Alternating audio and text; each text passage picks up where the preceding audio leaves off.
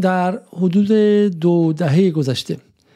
این باور در بین اکثریت اقتصاددانان ایران و همینطور هم سیاست گذاران اقتصادی بوده که دولت و کارفرمایان در حال دولت در حال دادن یارانه پنهان به 85 میلیون ایرانی است. هر از گاهی عکسی از ایرانیانی که با ماشین های خود در حال تردد بی هدف در خیابان ها هستند منتشر شده و گفته شده که این ماشین ها با بنزین های یک دهم قیمتی که باید باشد همینطور بی هدف در حال از بین بردن سرمایه های کشور هستند و همینطور هم با اشاره به آنهایی که بخشی از اشراف هستند و با دو یا سه ماشین شخصی تردد می‌کنن گفته شده که اینها حق طبقات پایینتر رو می‌خورن از طرف دیگه هم با اشاره به اینکه ایرانی ها در فصل زمستان با یک رکابی در خانه میگردند و پنجرهشان همزمان باز است گفته می شود که قیمت پایین حامل های انرژی مثل گاز و نفت و غیره و همینطور برق و آب باعث شده که در ایران یک اصراف عجیبی درباره انرژی باشد. کلید تمامی مسائل در گفته این اقتصاددانان و سیاستگزاران اقتصادی مفهوم یارانه پنهان است. یارانه پنهانی که توسط دولت و حکومت به مردم داده می شود و یکی از موانع اصلی توسعه در ایران امروز است. امشب در گفتگو با سید یاسر جبرائیلی می‌پرسیم که مفهوم یارانه پنهان آیا مفهومی واقعی است و آیا آنهایی که آنطور که می‌گویند به راستی یارانه پنهان دلیل اصلی عدم توسعه یافتگی ایران است. سلام های جبرائیلی شبتون بخیر و ممنون که برای دومین بار در دو هفته متوالی دعوت من رو پذیرفتید و به شکلی مهمان جدال شدید. اما قبل از شروع بالا سلام علیکم انجام بدید. من می‌خوام کمی به انتقاداتی که از برنامه هفته پیش شد بپردازم و بعد برنامه امشب رو شروع کنیم. بسم الله الرحمن الرحیم. من هم سلام از کنم خدمت شما و بینندگان و احیانا شنوندگان عزیز برنامه جدال. انشالله که بتونیم برنامه مفیدی رو در خدمت شما باشیم. بسیار خوب. آجا اولین نکته ای که گفته شد اشاره داشت به بخشی از برنامه هفته پیش که شما درش گفتید که مردم ما فقط در چهار موضوع اصلی گرفتاری دارن بحث سلامت بحث مسکن بحث خودرو و گمانم بحث چهارمیش بحث غذا و خوراک بودش. از عصر ایران گرفته که به شکلی یک سایت رسمی در داخل کشور هستش. به شما حمله کردن و گفتن که این جمله جمله عجیبیه و این یعنی زندگی عادی. از طرف دیگه آیه محمد فاضلی. که گمانم معاون و مشاور مرکز تحقیقات استراتژیک نظری بودن. گفتن یک تروریست یعنی گفته مردم ما فقط در مسکن خودرو غذا و سلامت مشکل اساسی دارن. اولا اینها که عمده هزینه زندگی فرد معمولی جامعه را تشکیل می‌دهند. در ضمن ممکن است کسی در این چهار بخش بنیادی زندگی مشکل اساسی داشته باشد و مشکل هزینه آموزش و تفریح و مصرف فرهنگی و غیره نداشته باشد. کار به جایی رسید آقای جبرائیلی که حتی ببینیم هر قیمتی که محصولتون داره به این فقطش رو نگید. مثلا قیمت خونه این خونه 60 شما صدا رو نمی‌تونید بشنوید حالا من قبلا می‌خوام این ویدیو رو برای شما فرستادم. ولی ایشون یکی از به شکلی کمدین ها و به شکلی طنز پردازان هستن که با صفحه دو 6 میلیون نفری تبلیغ هم می‌گیره من نمی‌دونم که اینو به تبلیغ گفتن یا به واقعیت ولی فقط 120 میلیارد. فقط این فقط تو نگید. خط روند داره میفروشه فقط یه میلیارد خورده. این فقط میگید یه جوری میشم من این فقط یار طرف اومده داره مصاحبه می‌کنه میگه مشکل کشور ما. فقط همین چهار قلم اساسی خودرو و مسکن و غذا و پوشاک. این فقط تو که میگن انگار این دسته فقط هست ته دسته. ده. این انگار تو منه این فقط تو نگو. ببخشید اون تیکه از گفتگو ما هست. اونم من برای مخاطبا پخش کنم. شاید شاید بد نباشه که یادآوری بشه براشون. آقای علیزاده شما نگاه می‌کنی می‌بینی که مردم ما الان فقط تو سه چهار قلم کالای اساسیشون در رنجن. مسکنشونه خودروشونه غذاشون همین چارتا که آقای رئیسی به درستی دست گذاشته روش. امیدوارم ان محکم وایسته روش. و بس سلامت خب این صحنه رو دیدیم. میگم روی این قضیه یک حجمه خیلی وسیع اومد. حالا من میگم شما مهمان ما هستید و مسلما مهمان ها میان و موضع خودشون مشخص می‌کنن و مسلما ممکنه که ایرادی هم موضع شما هست ولی شما یک بحث نظری رو مطرح کردید که گمانم حالا اگر کسی می‌خواست بهش نقد کنه باید به شاکله و بنیانهای اون نقد می‌کرد. ولی من تعجب می‌کنم که این گاف رو در واقع این جمله رو که شاهد دقیق مطرح نشده بود گرفتن و تمام حملات در این هفته گذشته محوریتش این بود. به ما توضیح بده آقای جبرائیلی. منظورتون از اینکه فقط در چهار مورد مشکل داریم یعنی چی؟ مردم میگن که خب مسکن کم مشکلی احتمالا آقای جبرائیلی خودش مشکل مسکن نداره توی خونه پدری نشسته و وضعش خوبه و ولی همین مشکل مسکن می‌تونه یک زندگی رو از پا بندازه. همین خودرو چیزی که به شکلی کم چیزی نیستش و حالا احتمال جبرائیلی خودروی لوکسی داره که حالا آیه سعدوندی هم اشاره کردن. گفتن که شما هم دفتر مجللی دارید همین که خودروی لوکسی دارید و و به عبارتی به نظر میاد که شما با درد مردم آشنا نیستید و این چیزهای اساسی رو خیلی صحوی از روش عبور می‌کنید. جای خوبیه یعنی از نقطه خوبی دارید شروع می‌کنید که شما ببینید دیگه تمام کانال ها تمام در واقع فضای توییتر و فلان رو پر کردن از اینکه فلانی گفته که فقط ما چا این چهار تا مشکل رو داریم.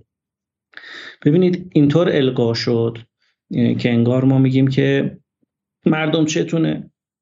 ما که مشکلی نداریم که فقط این چهار تا مشکل داریم. یعنی شما وقتی از این این 16 ثانیه رو منقطع از اون بحث می‌بینی که قبلش من اشاره کردم که کشور این پیشرفت ها رو کرده و این زیر ساخت های پیشرفت آماده شده و فقط این چهار قلم هست و اون در اون چهارچوب فکری نولیبرال این موانع برای کشور ایجاد شده. شما این تیکر انگار انگار اینجوری القا کردن که من مثلا دارم از سیستم دفاع می‌کنم میگم بابا مشکلی نیست که فقط این چهار تا مشکله. واقعا این نبود کسی که برنامه رو کامل ببینه. این نبود. ولی من دوباره می‌خوام تاکید کنم فقط این سه چهار تا مشکل مردم دارن. چرا من دارم این فلسفه ای داره آقای علیزاده؟ این حرف. نمی‌دونم سخنرانی اخیر آقا رو در دیدار با تولید کنندگان دیدید؟ آقای جمله دارم می‌خونم براتون. می‌فهمم آنچه در مقابل چشم ذهنی و عقلی خودم از پیشرفت دانش این کشور مشاهده می‌کنم خیلی بیشتر از آن چیزی است که در این حدسیات متعارف اظهار می شود در همون سخنرانی آقا فرمان که ما به طور محسوس مشکل معیشت مردمی و رفاه خانوار رو داریم. این دو تا چجور انجام میشه؟ چجوریه که شما هم کشور پیشرفته است و هم مشکل معیشت خانوار رو دارید؟ یعنی تقریبا همون چارچوبیه که من عرض کردم. یعنی کشور پیشرفته است منتها مشکل رفاه وجود داره. این این دوتا چجوری جمع میشه؟ چه اتفاقی افتاده که کشور پیشرفت کرده و و مشکل رفاه خانوار وجود داره؟ ببینید یه تعریفی از پیشرفت باید بکنیم. پیشرفت و پیشرفت چیه؟ پیشرفت پیشرفت چی هست چی نیست؟ ببینید پیشرفت آباد شدن به دست بیگانه نیست. پیشرفت مصرف محصولات پیشرفته نیست. آباد شدن به دست بیگانه آقای علیزاده اسمش استعماره. دکتر شریعتی تمایزی قائل میشه بین تجدد و تمدن که من می‌خوام این جملات ایشون اینجا بخونم برای شما. تا نشون بدم آنچه که ما داریم ازش حرف می‌زنیم اون پیشرفت یعنی رسیدن به توان آباد کردن. از کردم آباد شدن به دست دیگران اسمش استعماره. پیشرفت یعنی شما بتوانید آباد کنید. پیشرفت یعنی شما بتوانید محصول پیشرفت تولید کنید. دکتر شهیدی میگه که میگه از به تمدن از طریق تجدد نمی‌توان رسید. متجدد یعنی متجدد در مصرف. کسی که متجدد می‌شود یعنی در مصرف جدید می‌شود. یعنی کالاهای جدید مصرف می‌کند. اشکال زندگی جدیدی را مصرف می کند یعنی این اشکال زندگی و این کالاهای جدیدی که مصرف می کند از شکل کالاها و از شکل زندگی و سنتهای گذشته و اصیل یا ملی و اجتماعیش نیست. به همان شکلی است که از اروپا صادر می شود انسانی که مصرفش متجدد است یعنی متجدد, متجدد است یعنی مصرف مصرف جدید می کند چون مصرف جدید جدید را خودش نمی سازد زیرا خودش که جدید نیست جامعهش که جدید نشده. خود این آقای آن خانم متجدد شده است. و دیگر کالاهای قدیمی و بومی و شکل زندگی سابق و لباس سابقش را نمی‌تواند بپوشد. متجدد است. بنابراین خود خود به خود وابسته می شود به آن ماشینی که برای او تولید می کند و منتظر است که او متجدد بشود تا کالای ماشین را بخرد. تجدد عبارت است از مجموعه کالاهای جدیدی که می شود از جامعه در ظرف یک سال دو سال پنج سال به جامعه دیگر وارد کرد و یک جامعه را می شود در ظرف چند سال کاملا متجدد کرد. چنانکه یک فرد را می توان در ظرف یک شبانه روز شبانه روز کاملا متجدد کرد. حتی متجدد متجددتر از خود اروپایی ها اگر مصرف و آرایش رو عوض کنیم متجدد می شود و آنها هم غیر این نمی‌خواستند. استعمار همینه. تصویر از دبی داره میده که خب حسرت بسیاری از ایرانی ها امروز البته ها. داره تصویر از تصویر از دبی میده. خب من می‌خوام بگم که تجدد از طریق مستعمره شدن به دست میاد. اما تمدن از طریق پیشرفت به دست میاد. تمدن محصول چیه؟ تمدن محصول رسیدن به توان آباد کردنه. رسیدن به توان بنا کردنه. توان تولیده. ببینید حرف ما این آقای علیزاده که ایران سال 57 شاید در مسیر تجدد بود. که می‌دونید در زمان رضاخان این تجدد آغاز شد با کشف نفت و صادرات نفت و واردات محصولات و فرهنگ اروپایی تجدد آغاز شد. اما تمدن خبری نبود. از تمدن خبری نبود. رفته بودن تاریخ و شخم زده بودن گفتن ما یه تمدنی داریم. به اون مینازیدن. با تجدد وارداتی از اروپا جشن برگزار می‌کردن به تمدن 2500 سال پیش خودشون داشتن مینازیدن. خب ایران 57 توان تولید نداره توان آباد کردن نداره. ایران امروز اما داره.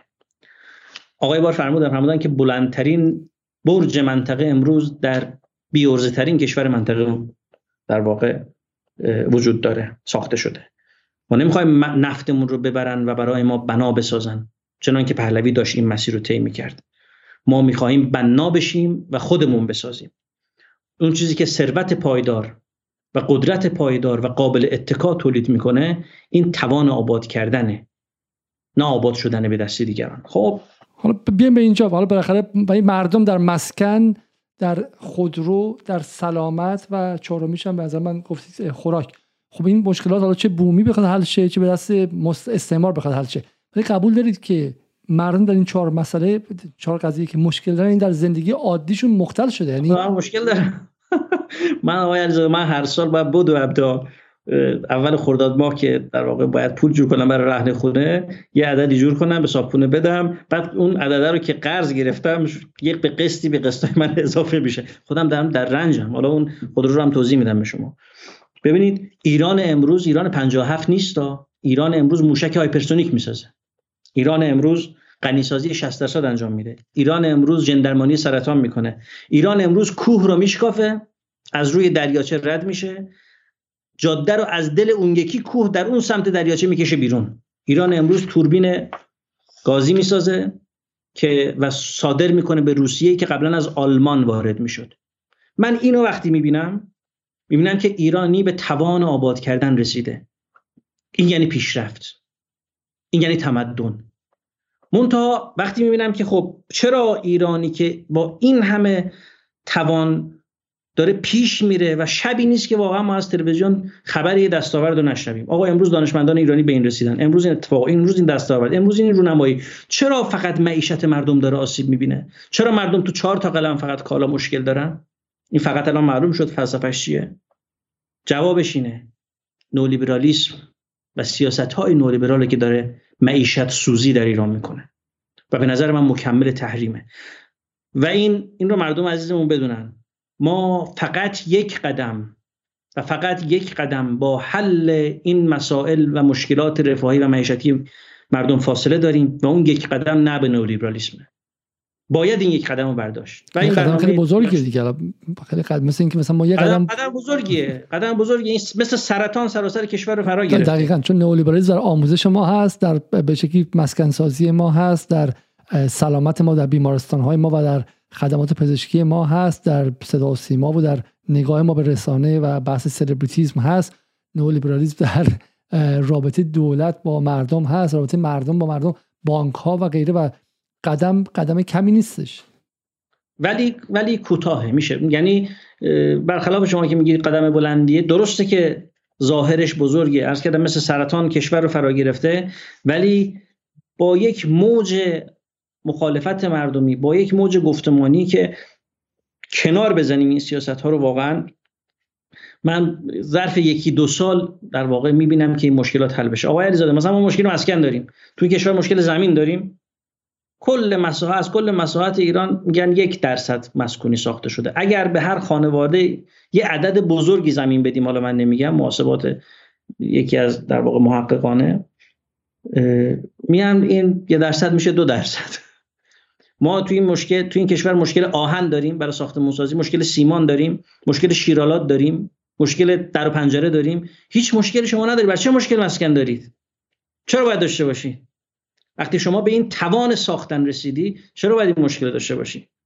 به خاطر همینه که من نمیگم ما مشکل سیمان داریم. ببین شما اگر می‌خواستم در سال 57 شما توصیف کنم که کشور در چه وضعیه می‌گفتم آقا شما توان ساختن که نداری مهند... قدرت مهندسی که نداری کارخونه سیمان هم که به اندازه کافی نداری. نمی‌دونم آهنالاتت هم که انقدر کفاف نمیده. چی چی؟ همینجوری فهرست می‌کردم. بعد می‌گفتم این مشکلات زیاده.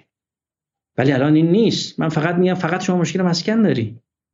فقط باید از این سیاست ها فاصله گرفت تا این مسئله رو حل کرد. حوزه دیگه هم همینجوری. غذا هم همینجور. شما آقا چند روز پیش اشاره کردن دیگه. کشوری که به مدرن ترین شیوه آبیاری دست پیدا کرده و من از نزدیک این فناوری رو دیدم در جریانش هستم یکی به هم توییت زدم راجبش وزارت کشاورزی تایید کرده وزارت نیرو تایید کرده که محصول رو حداقل دو برابر می‌کنه مصرف آب رو که کشور دارن میگن دچار بحران آب هست محصول رو حد مصرف آب رو حداقل نصف می‌کنه. خب چرا این پروژه تو کشور اجرا نمیشه؟ مانع چیه واقعا؟ چرا مسئله غذای مردم که شما سال 17 میلیارد دلار داری غذا وارد می‌کنی سفره مردم به دلار گره خورده با افزایش قیمت دلار گوشت و لبنیات همه چی گرون میشه؟ چرا باید با وجود این توان همچنان مردم ما این مشکل داشته باشن؟ به خاطر همین من این عقبه رو دارم می‌بینم و برمیگردم میگم که ما فقط این چهار تا قلم و مشکل مشکل داریم.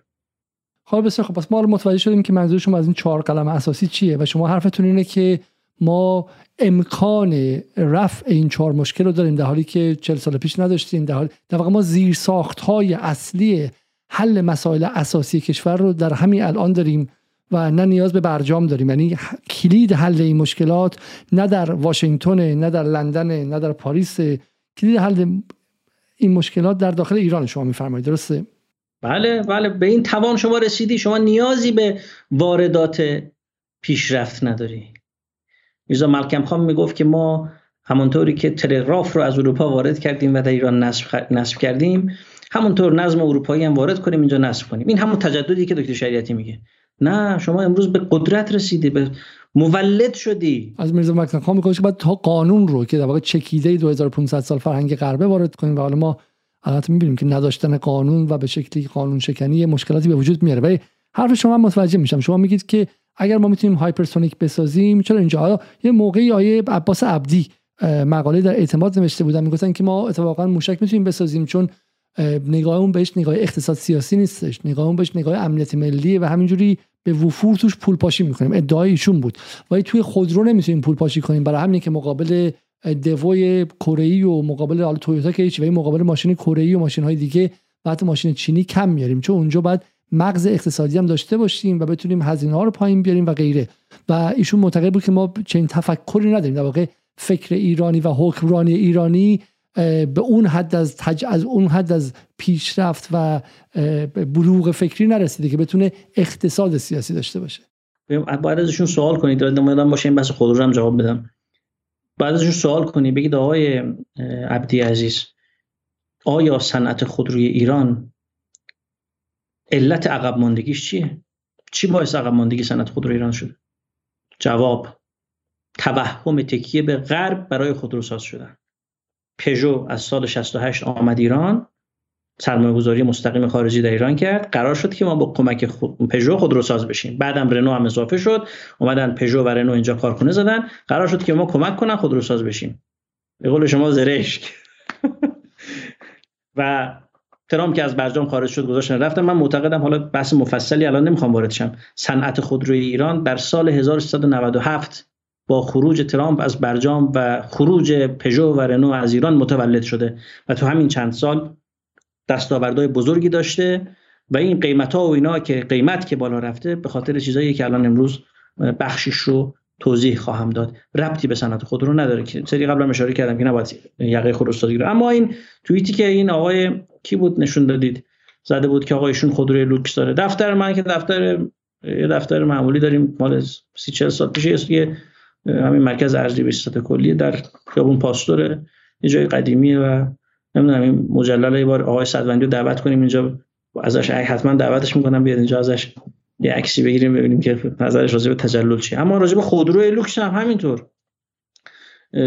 این می‌دونید ریشش چیه؟ هم مثل همین 16 ثانیه که پخش کردن که نمی‌دونم ایشون گفته مردم چتونه فقط این چهار تا قلم مشکل داریم.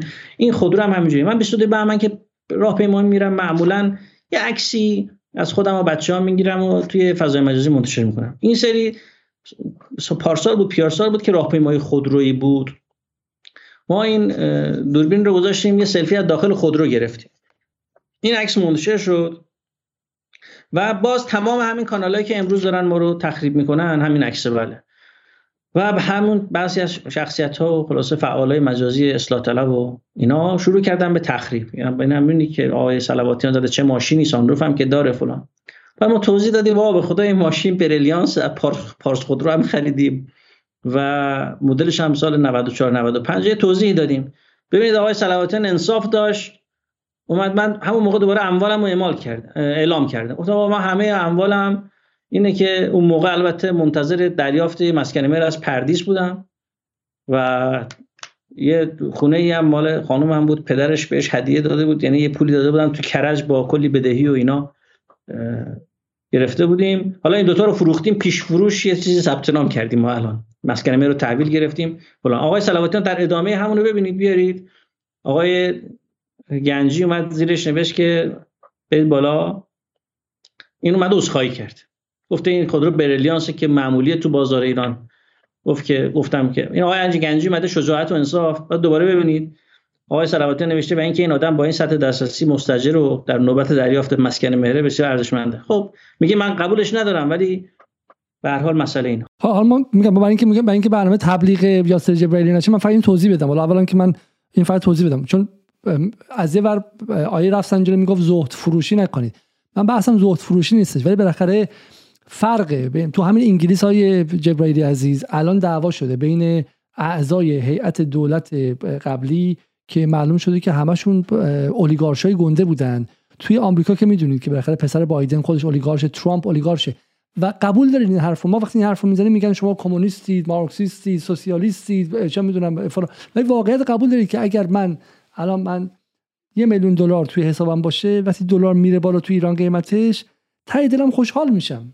خب من خودم دو هزار دلار دو هزار دلار برای یه میلیون دلار چی؟ ما امسال از مشرف شده بودیم یه عدد کوچیک بکنم 500 دلار نمی‌دونم هزار دلار مونده بود یا کمتر عددش دقیقا یادم نیست. در ناخودآگاه ذهنم یهو به خودم بودم که دیدم آقا من یه مثلا یه هر روز یه چکی می‌کنم ببینم این دلار کی بفروشم به دفعه حالا شما فکر کنید کسی که میلیارد دلار میلیون دلار چند صد میلیون دلار سرمایه داره آیا تلاش نمی‌کنه که نرخ این دلار بالا بره و به سود کلام برسه. ناخداگاه به این سمت خیلی مگه این انسان متقی باشه که دلارش بیاد در واقع با قیمت پایین عرضه کنه یا تلاش نکنه بر افزایش قیمت دلار. خیلی. اینم از نه نه از این برای اینکه مهمه برای اینکه در همین سه ماه گذشته که دلار از حدود 27 تومن رسیده الان به 45 تومن ادعی بخش عظیمی از مردم ایران متضرر شدن. ما در برنامه قبل توضیح دادیم که حقوق هاشون پایین اومده و همه چیز در ایران حالا دلاریه. ولی ایده منتفع شده های جبرائیلی. حالا من نمیگم کسانی که خدا می‌دونه کسایی که رانت اطلاعاتی داشتن در این وسط چه چند همت چند همت به جیب زدن.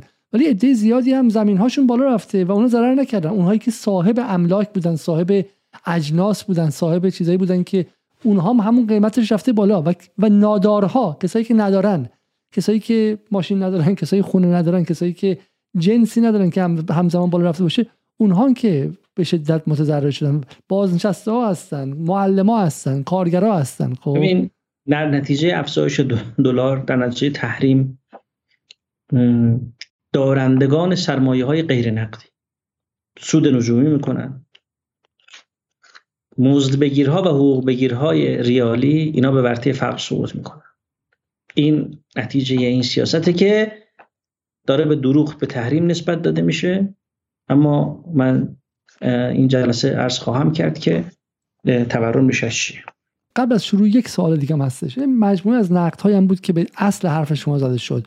یکی از نقد ها این بود که می‌گفت آی جبرائیلی گفته که تورم تابعی از افزایش قیمت به شکلی سوخته و و همینطور هم اصل حرفی حرف شما این بود که تابعی از افزایش قیمت دلاره. و این نقد میگفتش که بین سال 81 تا سال 90 قیمت دلار در ایران تقریبا ثابت بود و در حول 880 تومن تا 950 تومن چرخید و تورم در اون موقع ما به صورت همچنان داشتیم. یعنی به صورت پلکانی تورم داشت و داشت بالاتر می‌رفت. و همینطور بین سال 92 و 95 که روحانی آغاز شده بود قیمت دلار حدود 3300 تا 3800 تومن نوسان اندکی داشت و تقریبا قیمتش فیکس بود. با این حال ما تورم همچنان داشتیم. و این رو میگم به عنوان مثال نقض برای بطلان حرف شما کافیه.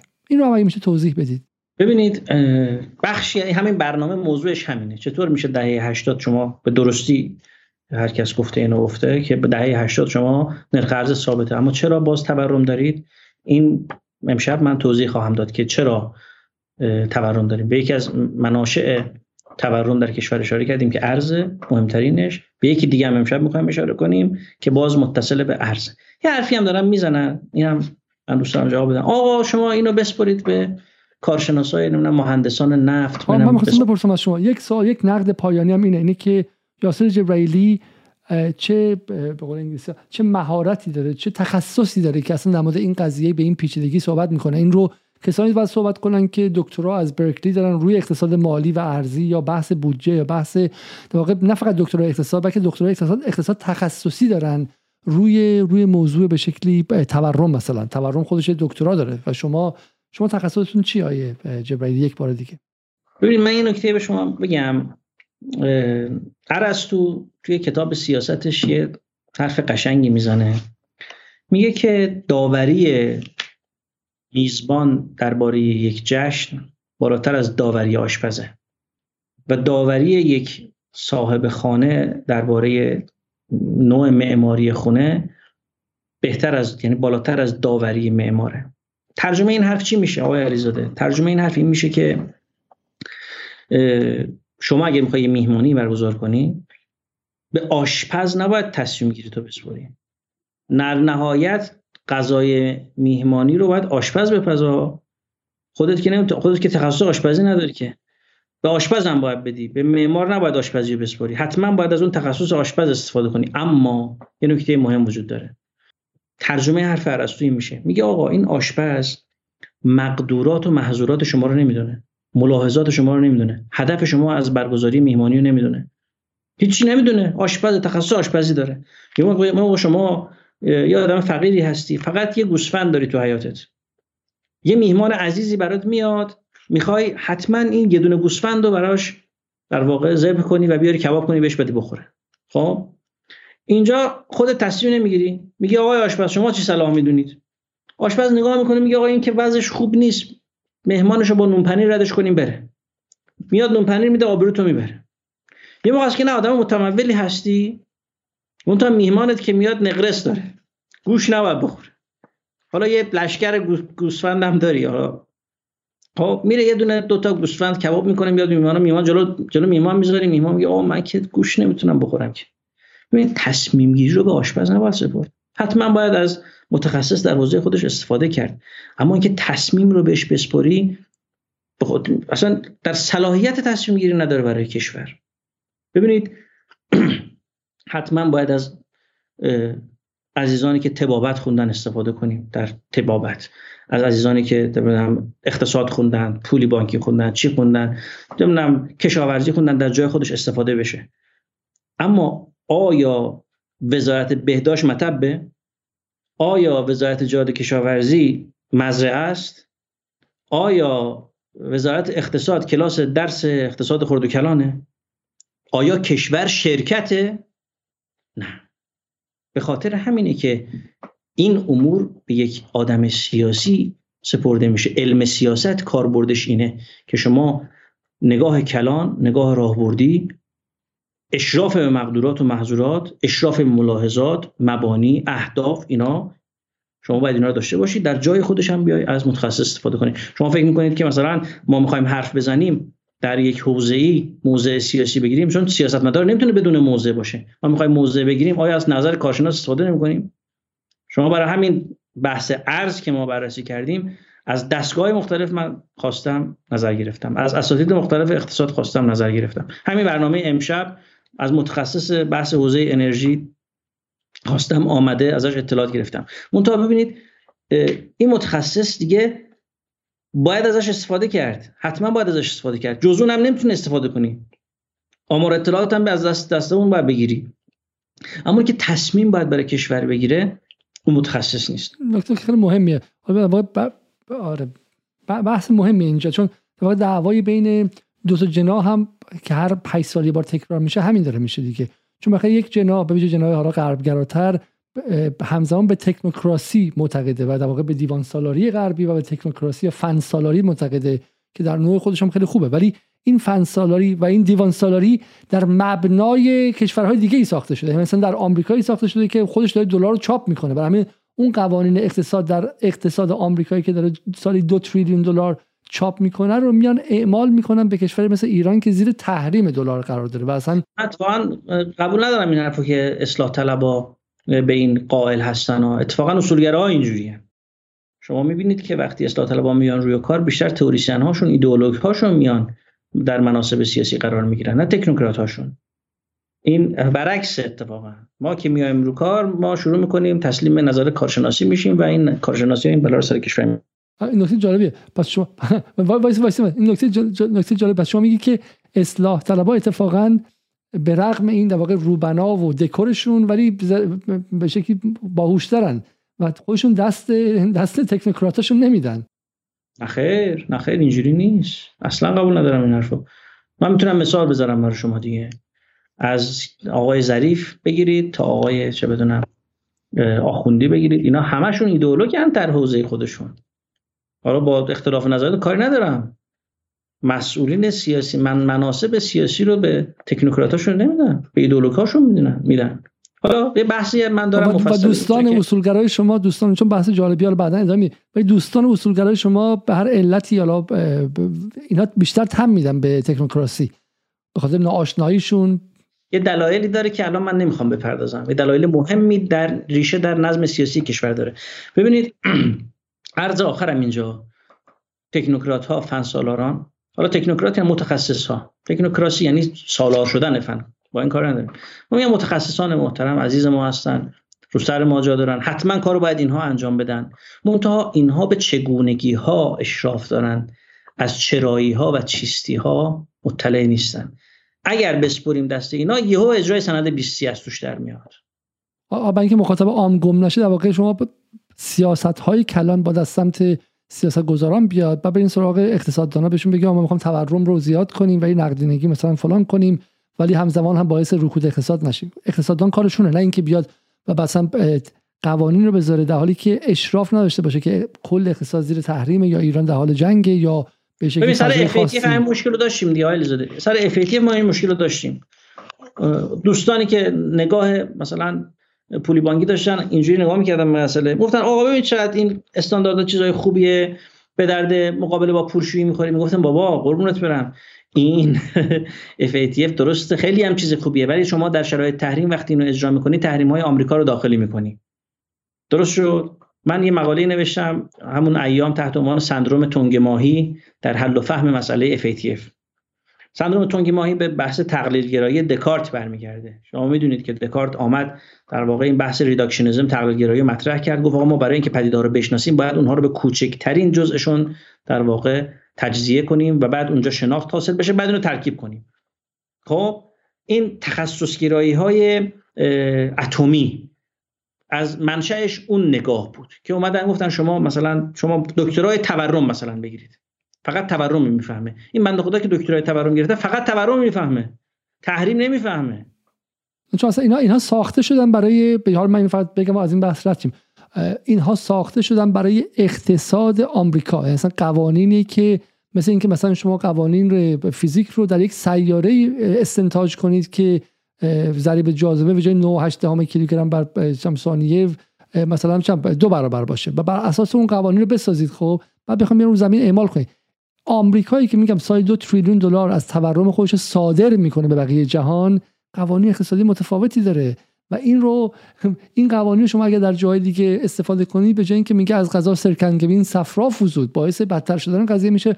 و اینجاست که همین که شما میگید اینجاست که ما فکر نداریم. یعنی کسانی که دکترای اقتصاد هم گرفت من اینو به عنوان کسی که فلسفه خونده میگم کسانی که دکترای اقتصاد هم خون گرفتن از هاروارد و ام هم گرفته باشن من با سراحت و با اعتماد به نفس میگم اگر فلسفه سیاسی ندونن همزمان و فلسفه اقتصاد سیاسی رو از منظر فلسفی ندونن اینها ماشین حساب هایی بیش نیستن.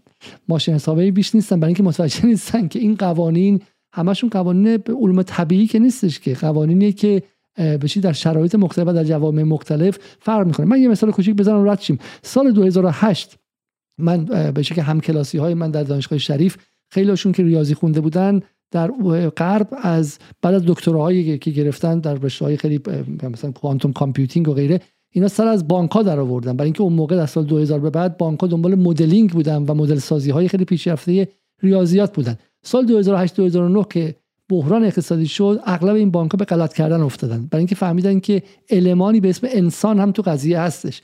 رفتار جمعی انسان هم هستش و به شکلی اصلا اینها رو نمیشه مدل کرد به روش ریاضی. بعد فهمیدن که اون اقتصاد اون قدم ریاضی نبود. این اقتصادی بخش اساسیش علوم انسانیه و علوم اجتماعیه و مسائل سیاسیه و غیره و ولی به ما نمیگن دیگه. حالا به قول معروف میگن شما در تای اخبار همیشه اخبار داجونز و اخبار بورس آمریکا و انگلیس رو می‌بینید در کنار هواشناسی.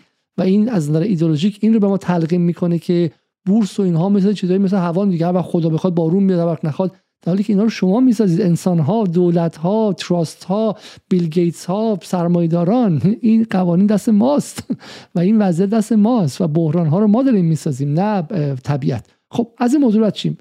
کانت راجع به هر این جمله رو میگم رد از این موضوع؟ کانت راجع به قوانین اخلاقی این حرفو داره میگه قوانین اخلاقی یعنی همین هنجارها مثل قوانین طبیعت نیستن که. بنابراین شما نمی‌تونید برای هنجارها مدلی که با قانون فیزیک برخورد می‌کنی با هنجار هم برخورد کنی.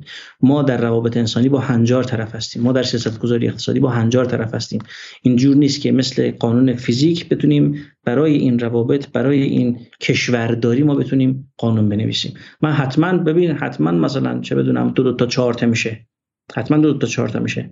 اما اینکه این چهار کجا قرار استفاده بشه از عهده علم ریاضی خارجه. بسیاری خب آیه جبرائیل عزیز حدود 32 دقیقه از برنامه گذشت. من بحث رو شروع کنم یک بار دیگه. این باور در داخل ایران وجود داره.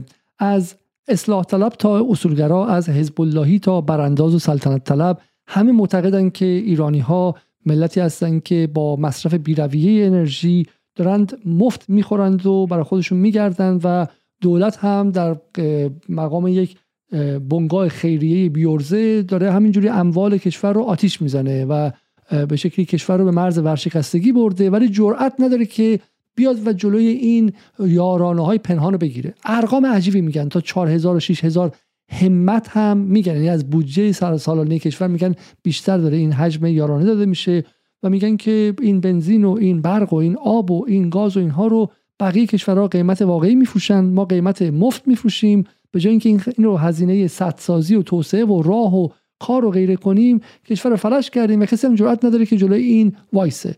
آیا خاتمی قرار جرأت نکرد؟ آیا احمد اینجا 86 خیز برداشت عقب رفتش 89 کوچولو جلوشو ایستاد؟ آیا روحانی اومد اون کارو کنه که به آبان 98 رسید؟ آیا رئیسی هم پارسال بخش شروع کرد و الان به میاد که داره عقب میره؟ این داستان یارانه پنهان چیه آی جبرائیلی برای ما این قصه رو باز کنید امشب. بیاید تعریف کنیم اول یارانه پنهان رو که در واقع از کجا نشأت گرفت؟ می‌دونید که این مفهوم در سازمان برنامه متولد شده. سال 69 در سازمان برنامه متولد شده. تا سال 78 در واقع همین در فضای فکری سال 78 وارد ترازنامه انرژی وزارت نیرو میشه تحت عنوان یارانه انرژی و از سال 86 هم رسما وارد سیستم بودجه میشه. این گزارشی که الان شما میشونید یاران ها در اقتصاد ایران این سازمان برنامه رو منتشر کرده در شهریور 1400 اینجا یارانه پنهان رو تعریف کرده. این تعریفش رو بیارید. میگه چی؟ میگه ما از روش شکاف قیمتی برای محاسبه یارانه پنهان انرژی استفاده می‌کنیم. که جدولی بعدش ارائه میده که حالا بعد نشون بدید. کالاهای اساسی دارو حامل های انرژی. میگه برگردید بی زحمت عقب. میگه که ببینید میانگین نرخ ارز آزاد. به این کلید واژه نرخ ارز آزاد دقت کنید تو محاسبه یارانه پنهان خیلی مهمه. در سال 98 99400 12000 20600 22000 تومان بوده.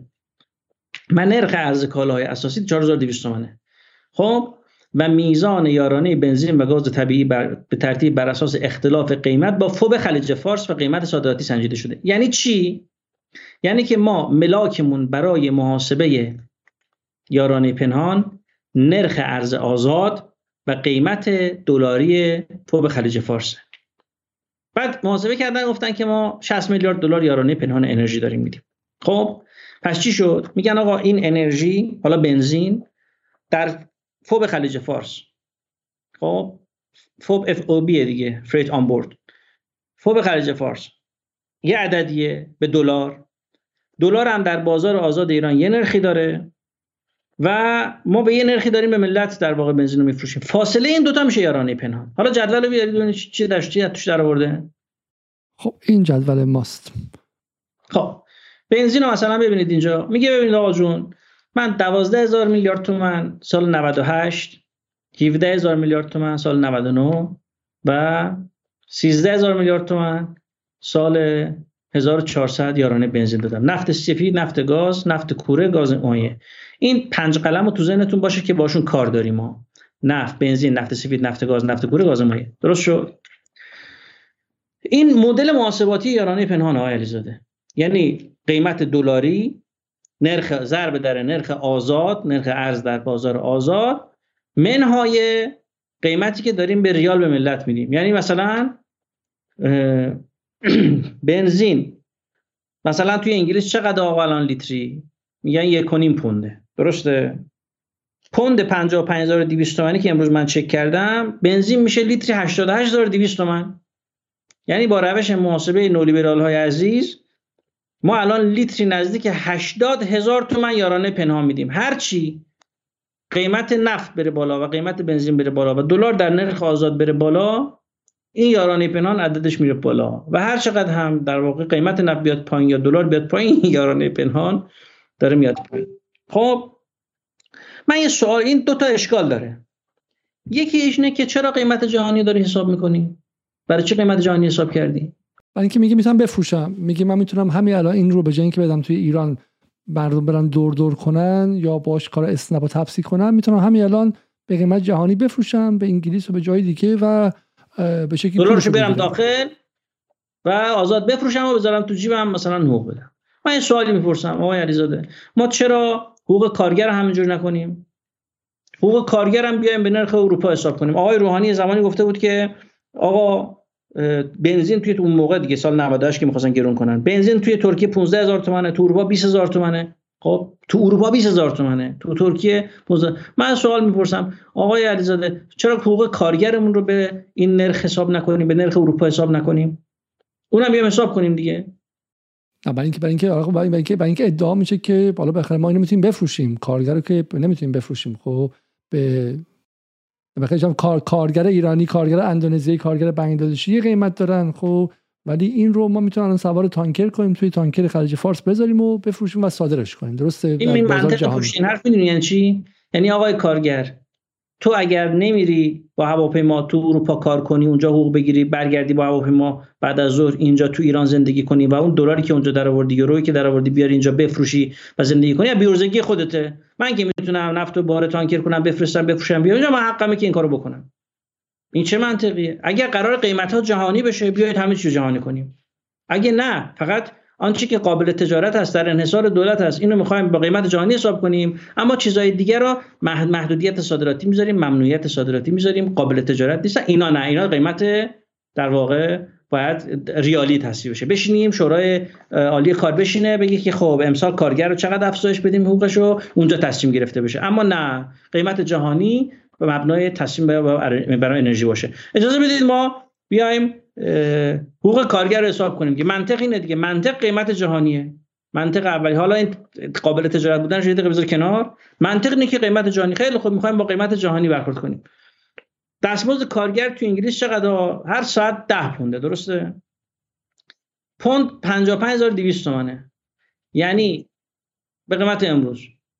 یعنی هر کارگر در انگلیس 552 هزار تومن داره حقوق می‌گیره. اون که آقای برادر که می‌گفت آقای برادر که می‌گفت بنزین در اروپا 20 هزار تومن است پس حداقل حقوق کارگر در اروپا هم 552 هزار تومن به ازای ساعت پر آوره. درسته؟ خب هر کارگر ماه چقدر کار می‌کنه آقا؟ حداقل 176 ساعت باید کار کنه.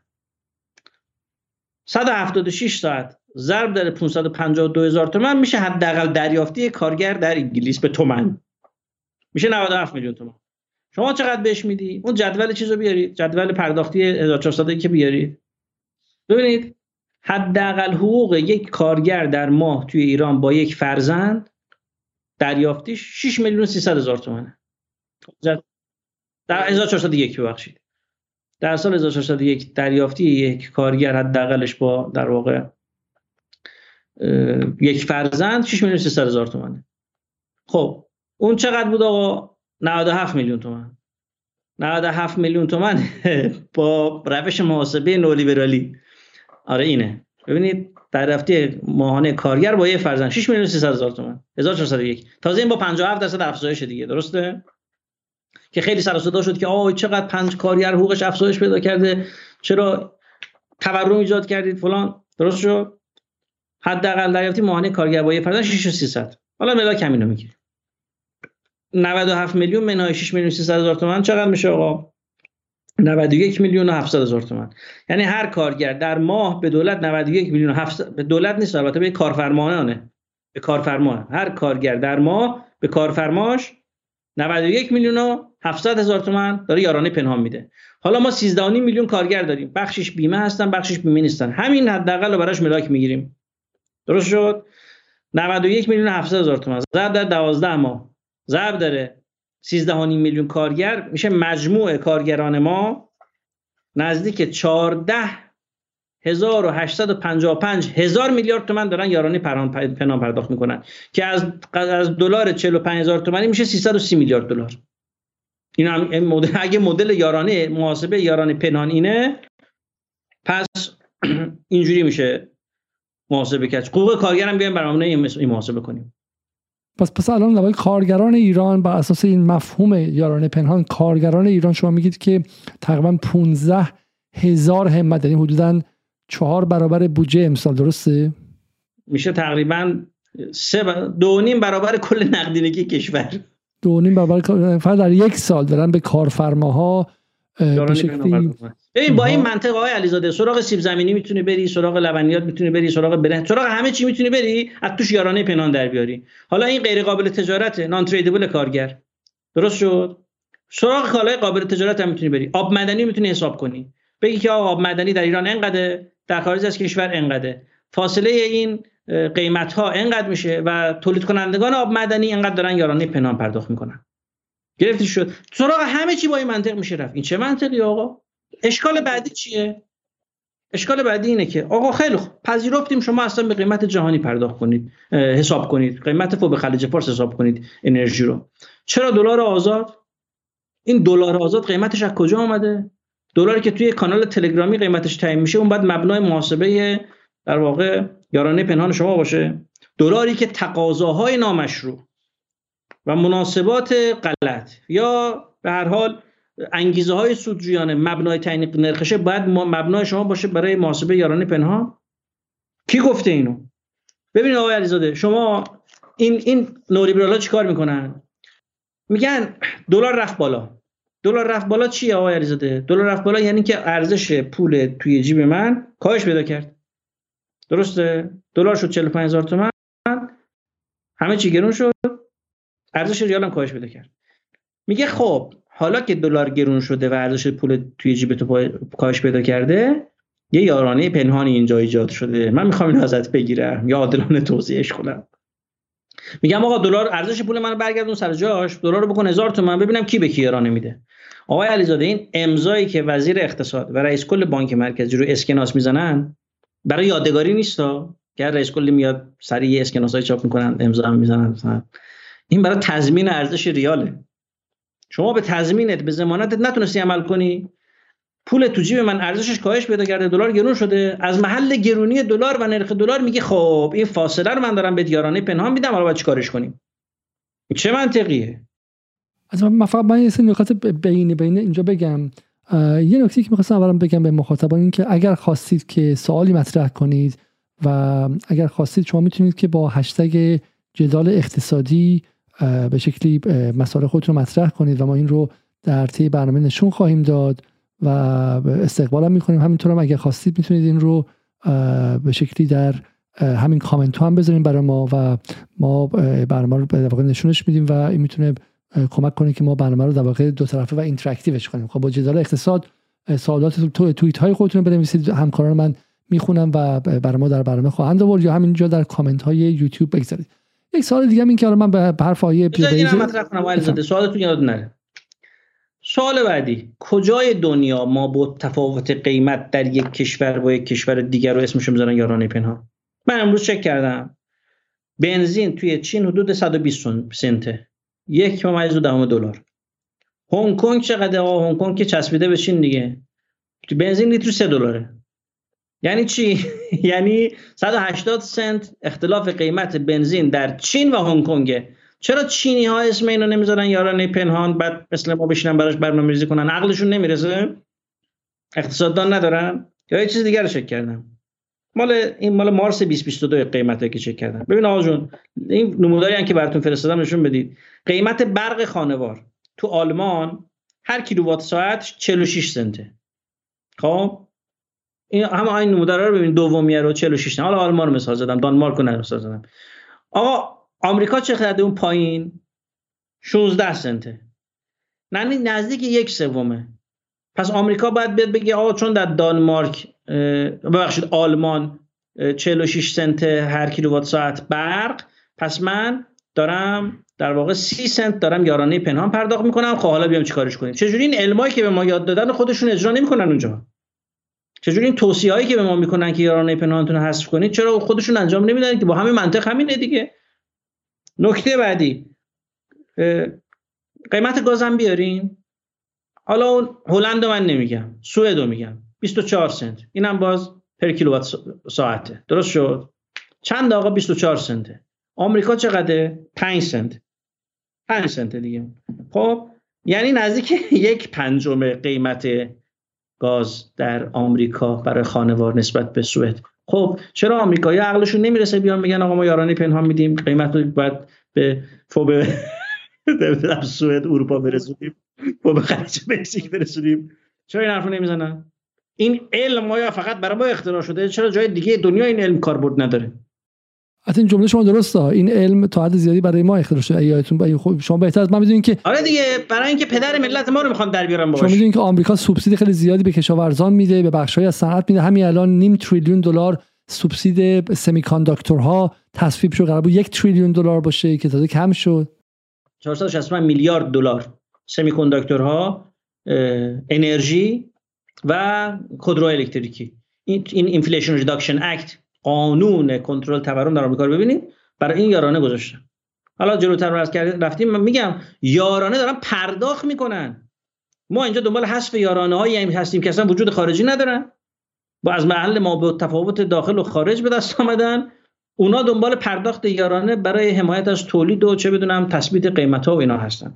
خب حالا بیایم تاریخچه رو اگه اجازه می‌دید مرور کنیم. و اگه نکته داری بفرمایید بعد بریم سراغ تاریخچه.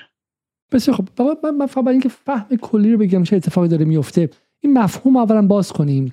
پس اینکه ببینید یک یارانه پنهانی داره داده میشه شما اصلا با کل این مفهوم مخالفی میگه آقا اصلا یارانه در کار نیستش. در واقع چون کلمه یارانه ما داریم ما یارانه الان شما می‌تونید مثلا یه چیزی تو ایران هزار تومن باشه بگی آقا ما برای بخش های ضعیف جامعه این رو 100 تومن بهشون میدیم. خب یارانه میدیم روش. درسته؟ سلامت یارانه ما می‌خوایم به مردم بدیم. و یارانه حالا امثال ما که به شکلی سابقه ادارت خواهیم دارم ما از یارانه دفاع می‌کنیم و چیز بدی اصلا نیستش نه؟ یارانه باید پرداخت بشه. تولید باید یارانه بگیره. مصرف کننده ضعیف باید یارانه بگیره. اما این یارانه یارانه است. از یه چیز موهوم که عرض خواهم کرد باعث تورم در کشور میشه در نیومده. خب این این موهوم از کجا در اومده؟ واقعا این چه فکریه که حالا اول این چیزی من به شما بگم جالبه که من, مدرکش دارم میگردم پیدا کنم. این بنزینی که میگم ما می‌تونیم به بازار آزاد بفروشیم تو انگلیس 85000 تومان ما داریم به شما 3000 تومان میدیم. تو سر مردم هم می‌زنن یه منتی هم می‌ذارن یک چه می‌دونم بعدم میگن خاک بر سرتون کنم که هی مصرف می‌کنید. بهشون خونه جگرم میدن. این بنزین رو وقتی رفتم بفروشم شرکت پتروشیمی توی جهان جهانی که الان نبود که بخیر ایران زیر تحریم. تنها جایی که تونستن بفروشن افغانستان بود که 3300 تومان فروختن؟ و می‌دونی که طالبان هم ورود گازوئیل ایران رو ممنوع کرد. گفت استانداردهاش رو قبول نکردش. خب برای همین نتونستن بفروشن. اگه تونستن می‌رفتن میفروختن. خب و و یه سوالی. اینها یا روی این از دولت پولم می‌گیرن؟ برای اینکه ما داریم یارانه میدیم و ارزون میفروشیم. تولید کنندگان گاز تولید کنندگان برق تولید کنندگان خصوصی مثلا نفت و بنزین. ببین یارانه پنهانی که الان داره ادعا میشه. همین یارانه مجعول پنهان. برای عمده کالاها حذف شده. الان عرض خواهم کرد که چه بلای سر کشور آمده. تاریخچه‌شو مرور کنیم عرض خواهم کرد چه بلای سر کشور آمده. اینا که دارن میگن این پنج قلمه که در اختیار دولته. همون پنج قلم که اشاره کردم نفت سفید نفت کوره. گرفتی چی شد؟ میگن آقا این دولت الان داره مفت به ملت میده. باید یارانه پنهان حذف کنه اینا رو گرون کنه. چه بدونم یه یاران یه چیزی هم یه پولی هم به مردم فقیر بده و فلان کسی بودجهش هم رفت کنه. یعنی تفهم اینه. میگن آقا قیمت رو بعد واقعی کرد. ببینید من تاریخچه‌شو به شما بگم ببینید این که میگم دوره آقای احمد نژاد دوران طلایی نئولیبرالیسم در ایرانه یکی از مسائلش اینه. سال 86 یعنی دوره اول آقای احمد نژاد اولین بار در قانون بودجه کشور فروش نفت به پالایشگاه های داخلی به قیمت فوق خلیج فارس و نرخ ارز رسمی البته گنجونده میشه بودجه عمومی کشور 65 هزار میلیارد تومنه. اینجا گنجونده میشه که آقا این از محل فروش نفت به پالایشگاه داخلی ما 40 هزار میلیارد تومن درآمد می‌تونیم داشته باشیم و ثبتش می‌کنن. خب؟ نتیجه چی میشه؟ نتیجه این میشه آقای علیزاده که این نمودار چیزو بذارید؟ نمودار جهش قیمت پالایشگاه تبریز رو بذارید. فقط یه چیز بگم چون یه سی ثانیه صدای من قطع بود و حرف مهمی حالا زده نشد. من حرف از آقای نکته که با آقای جبرائیلی گفتم گفتم که باز تلاش شده که این بنزین رو در خارج از ایران بفروشم اما تنها تلاشی که شده من موفق بوده به افغانستان بوده که 3300 تومان بوده. در حالی که میگم سر مصرف کننده ایرانی منت می‌ذارن. خونه جگر بهش میدن بهش عذاب وجدان میدن و غیره. ولی برای ایران زیر تحریم قیمتی که در بازار منطقه فروخته قیمت چندان بیشتری از این نبوده. و برای همین این افسانه یه بچه دیگه هم اینه که در عمل این رو نتونستن تا به حال بفروشن. این بحث حالا ما با این عملش کاری نداریم. میگه بابا منشأش هم منشأت هم که ایراد داره دیگه. ما فعلا داریم بحث منطقی و مبنایی می‌کنیم. بسیار همین از این قضیه بگذاریم. بریم سر بحث تبریز. ببینید پس سال 86 آمدن چیکار کردن؟ آمدن تا سال 86 آقای علیزاده. نفت خام به پالایشگاه داخلی به قیمت صفر داده میشه. به قیمت صفر داده میشه. می‌گفتن نفت ملیه به پالایشگاه داخلی که بیان. آه ببینید این نمودار رو. این نمودار خط قرمزه میزان خوراک دریافتی پالایشگاه هاست پالایشگاه تبریزه. این سبزه هم این پایینم بهای تمام شده محصولات پالایشگاهه. این از سال مثلا این چند 68 ببینید تا 85 نزدیک صفره. نزدیک صفره. یعنی بهای تمام شده. یعنی که شما نفت رو می‌گیری در پالایشگاه هزینه هایی که می‌کنی برای اینکه به یه محصول برسی انقدر. این عددهای ریزه. خب؟ از سال 86 از سال 86 که در واقع این تو قانون آورده میشه که قیمت در واقع این به به خلیج فارس نفت خام داده بشه به پالایشگاه ها یا می‌بینید که اینجا بهای تمام, تمام شده محصولات پالایشگاهی هم افزایش پیدا می‌کنه.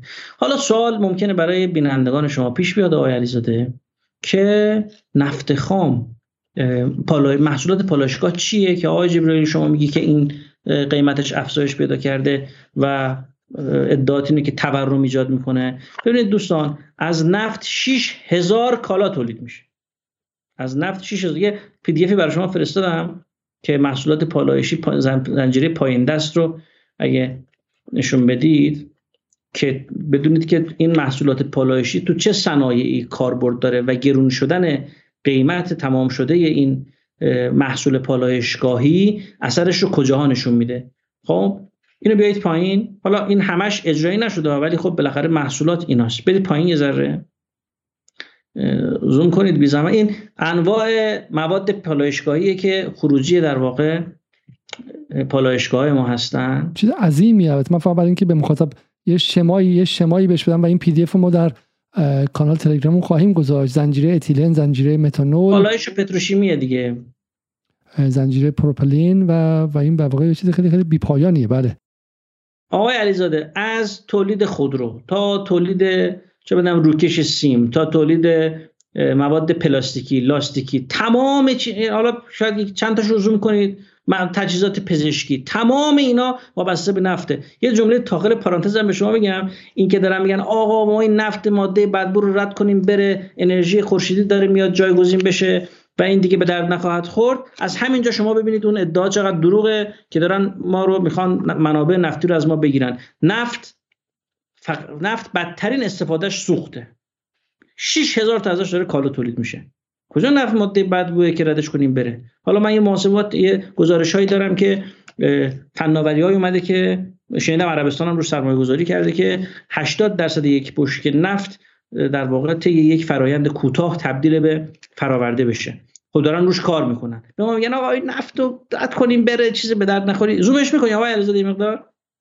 خب اینو اجمالا دوستان مستحضر باشید که این همه کالا همش از نفت تولید میشه. بذار می‌تونم بخونم. ببین صنعت چرم صنعت چاپ صنعت رنگ صنعت نساجی موکت چه می‌دونم فرش همه چی همه چی وابسته بینه وقتی این محصولات قیمتش افزایش پیدا می‌کنه اثرش رو تو همه چی نشون بده ببینید شما شاید باورتون نشه تو لبنیات و آب مدنی شما هم اثر داره. این بطری آب مدنی نشون بده آقای علیزاده برات فرستادم. این بطری آ اینو ببینید. من اینو امروز زنگ زدم قیمت کردم خودم عمده شو گفت 1500 تومان یه جمع بطری معمولی بیخودیه. یه بطری گرونتر مثلا های کلاس اگر شما یه عکس دیگه هم فرستاده بودم مثلا 4000 تومان ایناست قیمتش. این آب مدنی واتا قیمتش چنده؟ 4000 تومان این 4000 تومان 1500 تومنش قیمت چی آقا؟ قیمت بطریشه. اینو ببینید. این چند آقا؟ 100 تاییش زده 492 هزار تومان. یعنی 4900 تومان دونه ای. با افزایش خب حالا کیفیتش موادش یه بالاتر اینا یه طرحی و رنگی و اینا داره. خب؟ این فقط بطری خالی 4900 تومان. بطری خالی 4900 تومان دونه این این آب معدنی تازه اگر عدد بخرید اگر تعداد زیاد بخرید. تعداد زیاد عمده بخرید دیگه. درست شد 100 تا بخرید. خب؟ شیر بطری شیر. 60 عددیش انقدر دونه 2000 تومان. شما وقتی نفت, نفت قیمتش در جهان افزایش پیدا می‌کنه اون برادری که گفته بود که چه بدونم آقا تورم نداشتیم قیمت ارز ثابت بود در دهه 80 چرا تورم داشتیم؟ به خاطر اینکه قیمت نفت که بالا میره این محصولات پالایشی هم که به قیمت فوق خلیج فارس حساب کردیم ملت دادی. نرخ ارزم که بالا رفته نرخ ارز ضرب داره افزایش قیمت نفت میشه افزایش در واقع همه این محصولاتی که داره با محصولات پالایشی پتروشیمی تولید میشه و یعنی تورم. حالا من یه عکس دیگه هم یه عکس دیگه هم پیدا کردم. شما داشتین گفتین در موضوع چیزهایی که در واقع از نفت گرفته میشه. آره. یعنی تمام اینا توش نفت به کار رفته. تمام اینا از نفته. تمام اینا از نفت استفاده شون صور قوی هم نشون به ملت نده دیگه آقای علیزاده. ببینید یعنی این قایق تک نفری بگیرید تا پیانو تا دوچرخه تا دارو غذا غذا خوراکی تمام اینا وابسته به نفته. بعد میگه که آقا نفت گیرو میشه تورم درست نمیشه. یه چیز از IMF برای شما فرستادم نشون بدید بی که drivers of inflation نیمه دوم 2022 میگه آقا محرکان تورم در نیمه دوم 2022 اینا بودن. انرژی غذا اکسچنج یعنی نرخ تاثیر ارز آدر. کجا؟ آمریکا اروپا دیگر که اقتصادهای پیشرفته چین. خب کون عقدی آقای فلان؟ آقای علیزاده؟ اینا محرک تورم و برادر میاد میگه که قال فریدمن تورم همیشه و همه جا پدیده پولیست آقا ول کنید دنیا عوض شده. به خدا دنیا دارن یه حرفای دیگه می‌زنن. این چند وقت پیش آقای پیغامی جلسه بودیم می‌گفت از یه بنده خدای دعوت کرده بودیم. سالها پیش اومده بود در یک جلسه بعد از این جلسه که با برخی از آقایون داشت می‌گفت که فلانی بعد جلسه من گفت که فلانی این علم اقتصاد در کشور ما شما سی سال عقبه. حالا واقعا همچین حسی بودن دست آقا برید ببینید این واقعیت رو لمس کنید. واقعیت رو لمس کنید باش آشنا بشید. اینا محرک تورم در نیمه دوم سال 2021 ببخشید بوده. گزارش IMF اقتصاد ایران هم همینه. وقتی نفت میره بالا قیمت نفت میره بالا آقای علیزاده 65 یا 8 درصد یه مقاله بود بررسی کرده بود. 65 تا 68 درصد قیمت غذا متاثر از قیمت نفته. چون چون هم حمل و نقلش کودش پلاستیکش بسته بندیش تمام اینا توش داره نفت به کار می‌بره. گرم گرمایشش سرمایشش اینا همش داره انرژی مصرف می‌کنه. بفهمیم اینو بپذیریم اینو بعد شما آمدی قیمت نفتی که داری به پالایشگاه میدی کردی فوق خلیج فارس قیمت نفت در دنیا میره بالا قیمت محصولات پالایشی و هر آنچه به تولید کننده داره داده میشه بر اساس این قیمت افزایش پیدا می‌کنه. از اون برم دلار گرون میشه. این ضرب در اون میشه میشه تورم. بعد میگه آقا حالا برو آقای علیزاده حالا برو دنبال نخودسی های نقدینگی. حالا بگو نمی‌دونم سیاست انقباضی اجرا کنیم تا نقدینگی کنترل کنیم تورم کنترل کنیم. بازم به قول شما زرشک. نقدینگی میری حبس می‌کنی تولید تشنه نقدینگی مصرف کننده تشنه نقدینگی رکود ایجاد می‌کنی. همین افزایش نرخ سودی که الان اتفاق افتاد. ببینید که کی گفتم. منجر به رکود خواهد شد. چرا؟ چون تولید شما تشنه نقدینگی هزینه تولید کننده رو با افزایش قیمت این محصولات بردی بالا. هزینه تولید کننده رو با افزایش نرخ ارز که مواد اولیه نیاز داره برای واردات بردی بالا بعد نقدینگی هم بهش نمیدی. خب معلومه تولید دچار رکود میشه. خب. گفتیم که چی؟ گفتیم که آقا از سال 86 از سال 86 آوردن تو قانون بودجه که فروش نفت به پالایشگاه داخلی به قیمت فوق خلیج فارس و نرخ رسمی بود این سال البته بر اساس ماده 72 که قانون تنظیم بخش از مقررات مالی دولت به استناد اون پنج فراورده اصلی یعنی بنزین، نفت سفید، نفت گاز، نفت کوره و گاز مایع رو استثنا کردن. گرون کردن ها اما قیمت فوق براش تعیین نکردن. مثلا سال 86 سهمیه بندی شروع شد قیمت مساوی یک ریالی بنزین کردن 400 تومن از 100 تومن کردن 400 تومن. منتها فوق خلیج فارسش نکردن اما از 46 فراورده نفتی 41 فراورده به قیمت فوق خلیج فارس به داخل منبع فروخته شد. درست شد؟ و نشون دادیم که در تمامی قیمت کالاهای نفت پایه اثر گذاشت. تمام اون عکسایی که شما نشون دادید لباس و موکت و هواپیما و نمی‌دونم هر چی. هر چیزی که همین دور برشون ما نگاه کنیم پر محصولات نفتی. تمام اینا گرون میشه. پس یه سوال پس واقع پس واقع پس واقع این یارانه پنهانی که دارن میگن که حالا شما داری میگی یارانه پنهانی در کار نیستش. دلاری سازی اقتصاد ایرانه و در واقع فروش اجناس داخل ایران به قیمت جهانی و به قیمت واشنگتن و لندن و پاریس شما داری میگی که اینا از 45 از 45 آیتمش 41 واحدش آیتمش انجام 46 آیتم 41 واحد رو دارن به قیمت یعنی برای این 41 واحد همون یارانه پنهان ادعایی رو حذف کردن در واقع پس الان ما برای از 46 آیتم سنه 41 واحد ما دلاری شده همینه که بله. تورم اینقدر بالاست و همینه که بله بله. طبقه بله. کارگر بله. و معلم و مصحف هر روز فقیرتر و فقیرتر میشه یارانه پنهان ادعایی الان دعوا سر اون پنج قلمه میگن آقا اون پنج قلم هم حذف کن سال 88 البته با سال 89 با قانون هدفمندی و پنج قلم هم حذف کردیم ما گرون کردیم. ولی میگن آقا حرفی که زدن میگن آقا سال 88 شما قانون هدفمندی رو اجرا کردی 89 اجرا کردی 88 تصویب شد میگن گرون کردی ولی تورم ایجاد شد ارزش پول اومد پایین. دوباره باید گرون می‌کردی. الان دعوا سر اینه. میگن آقا شما درسته چرا یک فراورده رو این کار می‌کنی؟ اون پنج فراورده هم باید همین کارو بکنی یا باید گرون سازی کنی؟ با پول خلیج خلیج فارس باید گرون سازی کنی. حالا اینا پلکانی ایناست اونا پلکانی گرونش اونا یک دفعه گرون شد درسته؟ بله دیگه بله. آه. پس آیه احمدی نژاد من فقط اینو بگم. آیه احمدی نژاد که حالا ما به که از بعضی سیاستش مثل سیاست مسکن مهر و غیره حمایت می‌کنیم. ولی در با این کار در کنار بانک خصوصی عملا و از خصوصی سازی های بیرویه عملا نئولیبرال ترین دولت تاریخ ایران بوده. من من حرفم همیشه همینه. ببینید آقا جون نرخ تورم سال 86 چقدر 13 و 6 دهم درصد. ببخشید 85 سال 86 که این اتفاق میفته می‌رسه 18 و 6 دهم درصد سال 86 دوباره با افزایش قیمت نفت تورم میشه 25 و 4 دهم درصد. دقت کنید با افزایش قیمت نفت. هم باعث افزایش هزینه کالاهای وارداتی ما میشه چون نفت که گرون میشه همه چی تو دنیا گرون میشه. همین اخیرا هم دیدیم یه کنجال سویا هم با نفت گرون شد. ضرورت هم با نفت گرون شد. درسته؟ هم کالاهای وارداتی ما با افزایش قیمت نفت گرون میشه هم کالاهای محصولات پالایشی ما که به تولید داخل از داخل میدیم با قیمت نفت گرون میشه. این یه تورم. پس اینو به شما بگم. با این مکانیسم نئولیبرال که ما چیدیم با آزادسازی قیمت آقا افزایش قیمت نفت به نفع اقتصاد ایران نیست. برخلاف توهمات که آقا قیمت نفت بره بالا ما درآمدمون زیاد میشه. نه آقا جون قیمت نفت بره بالا تورم داره داخل کشور درست می‌کنی با این سیستمی کشیدی.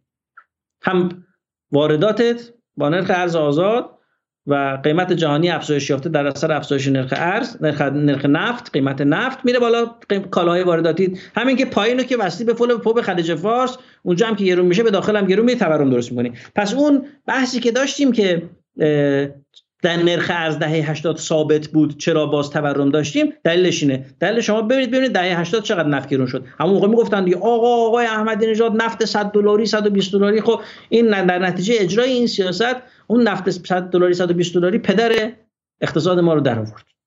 ما فقط برای مخاطب توضیح بدم. بر اساس اون جدول خیلی وسیعی که ما داشتیم و حالا امیدوارم که پی دی رو بتونن مخاطبا دانلود کنن و ببینن که سرتاسر سر اجزای مختلف این بله بله سرتاسر سر اجزای مختلف صنعت و خدمات و اصلا دیگه هر جا که فکر کنید وصل به بحث پتروشیمی و بحث مشتقات مشتقات نفتی. شما و این و از اینکه 46 از 46 آیتم مشتقات نفتی 41 واحدش در داخل ایران داره به دلار حساب میشه و فروخته میشه.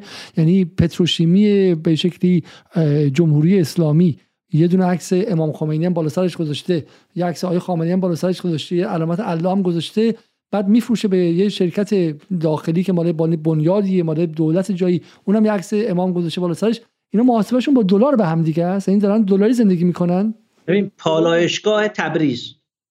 می‌دونی که از بعضی از محصولات پالایشی پتروشیمی استفاده یعنی یعنی در واقع محصول پالایشگاه ناده پتروشیمی میشه. پالایشگاه تبریز. در قلمرو جمهوری اسلامی به پتروشیمی تبریز با دلار محاسبه می‌کنه محصول میده.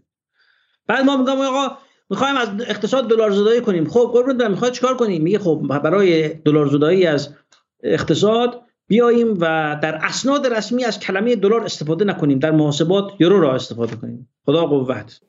یعنی یورو سازی از از دلار زدایی بیایم به یورو سازی.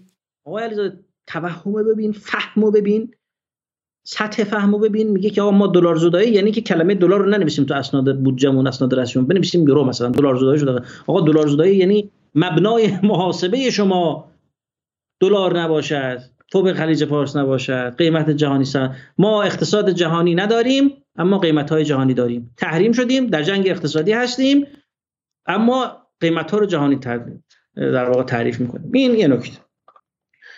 پس کردم که با این افزایش در واقع از سال 86 که 41 فراورده سال 89 هم با اجرای هدفمندی اون 5 فراورده هم در واقع به قیمت فوب حساب شد. تورم سال 89 که شده بود 12 درصد تخلیه شده بود اثر تورمی سال 90 دوباره شد 21 درصد. این فقط نکته خیلی مهمه من فقط نکته رو یه بار که من باز کنم. چون یکی از این نقدایی که به شما شد این بود که گفتن که آقای جبرئیلی گفته که قیمت سوخت در واقع تورم تابع از قیمت سوخته.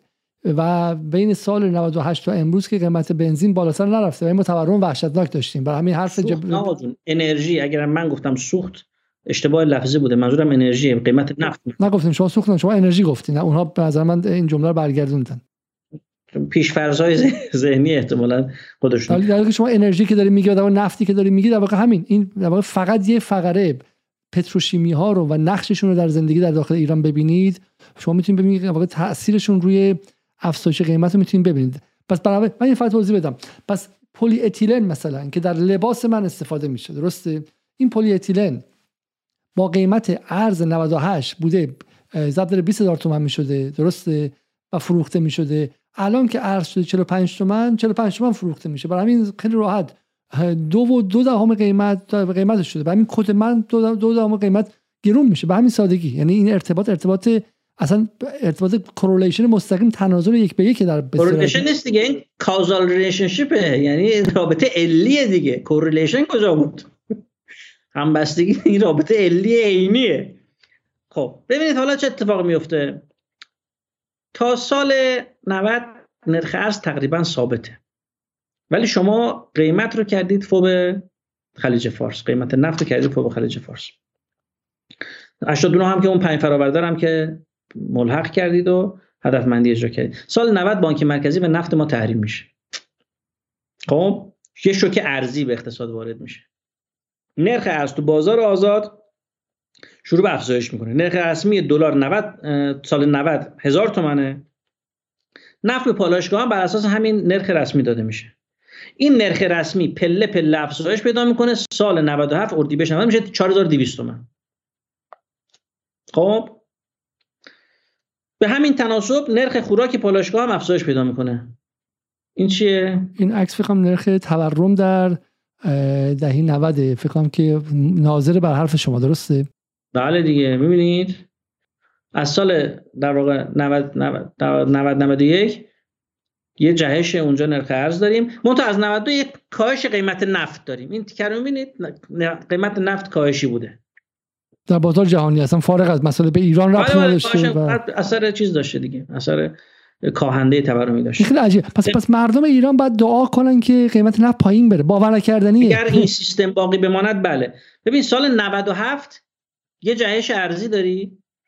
قیمت میره بالا. درست شد؟ تورم میره بالا. گفتیم چی؟ بر اساس قیمت ارز داره تنظیم میشه دیگه. جهش ارزی داری. اردیبهشت 97 سامانی نیما را میفته. حالا اون مصوبه مهر 97 رو شما بیارید. من فقط می‌خوام همزمان یه چیزی به شما نشون بدم و اون هم متوسط قیمت دلار در دهه 90 درسته؟ این به نظر من می‌تونه کمک کنه که این دو رو شما در واقع کنار همدیگه ببینید. بسیاری از پرسش ها ببینید دوستان مهر 97 یه مصوبه دولت میگذرونه. این خیلی مصوبه کلیدیه. میگه خوراکی که داریم میگیم ببینیم به پالایشگاه ها که قبلا 4 و حساب می‌کردیم من بعد به نرخ نیما. به پالایشگاه داده بشه. مصاحبهش شما تصویرش فرستادم. این در واقع نرخ تسعیره نرخ تس... نرخ نه دیگه نرخ محاسبه قیمت خوراک از 4200 تومان می‌کنن 12800 تومان نرخ نیمایی. بعد اینجا ما یه جهش نجومی قیمت فروردهای پالایشی داریم. اون دوباره تصویر اون پالایشگاه فر... تبریز رو بیارید. آه اینجا رو ببینید سال 97 یهو جهش عجیب غریب قیمت تمام شده محصولات پالایشی رو داریم. این به خاطر اینکه نرخ ارز رو می‌کنن از 4200 تومان می‌کنن. 12800 سالهای بعد چی میشه؟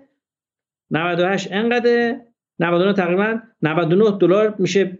دلار نیمایی میشه 25000 تومان همینجوری این نرخ محصولات پالایشی میره بالا. سودش کجا میره آقای علیزاده؟ سودش می... سودش تو جیب دولت میره؟ نه. سودش میره تو جیب سهامداران پالایشگاه ها مثل همون قضیه فولادا. این گزارش صورت مالی یکی از پالایشگاه رو فرستادم خودشون نوشتن.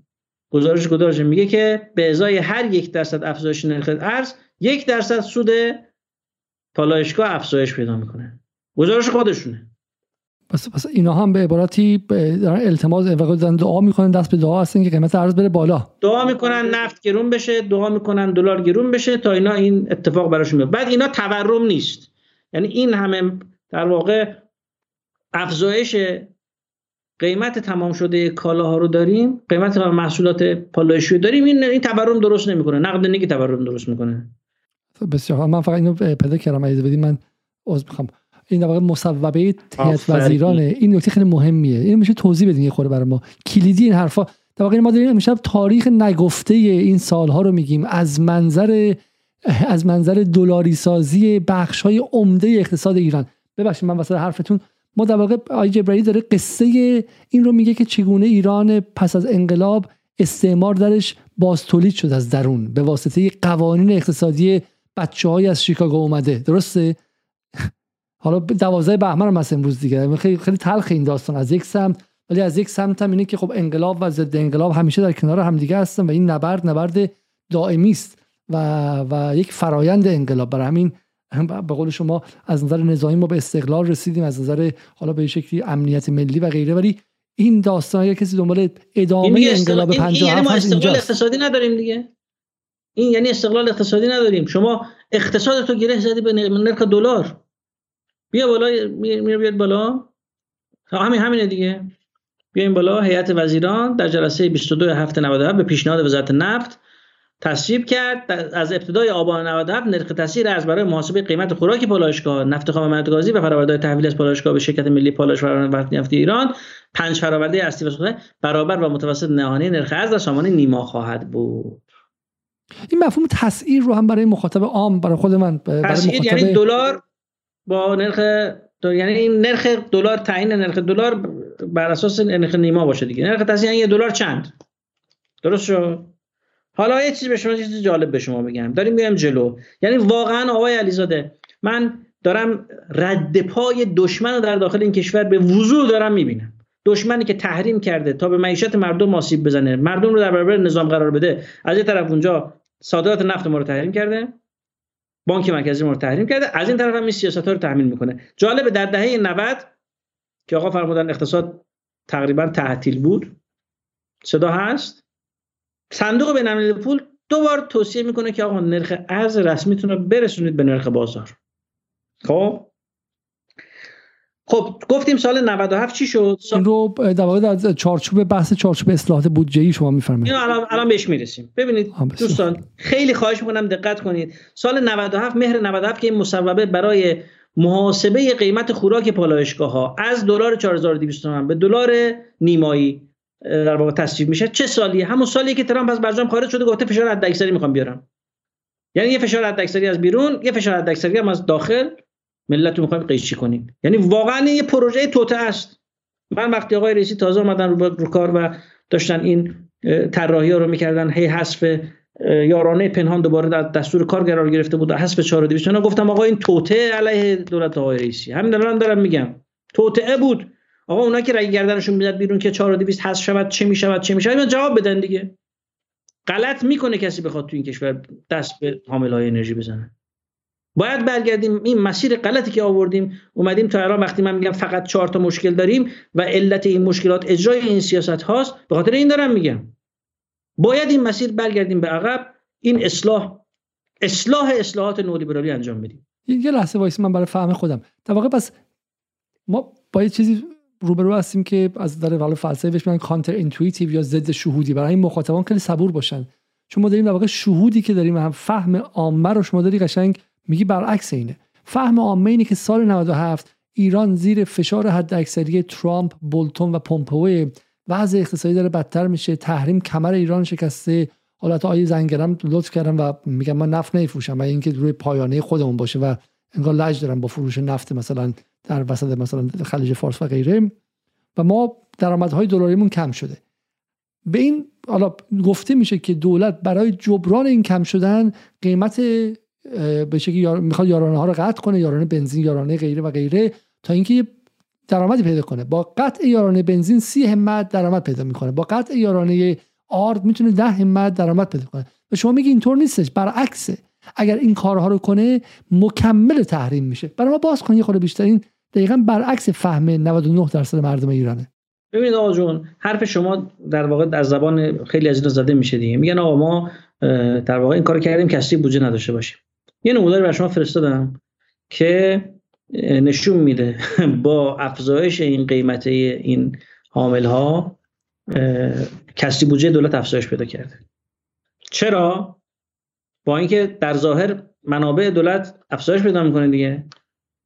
این خط قرمز رو می‌بینید؟ این خط قرمز خط کسری بودجه است. خب؟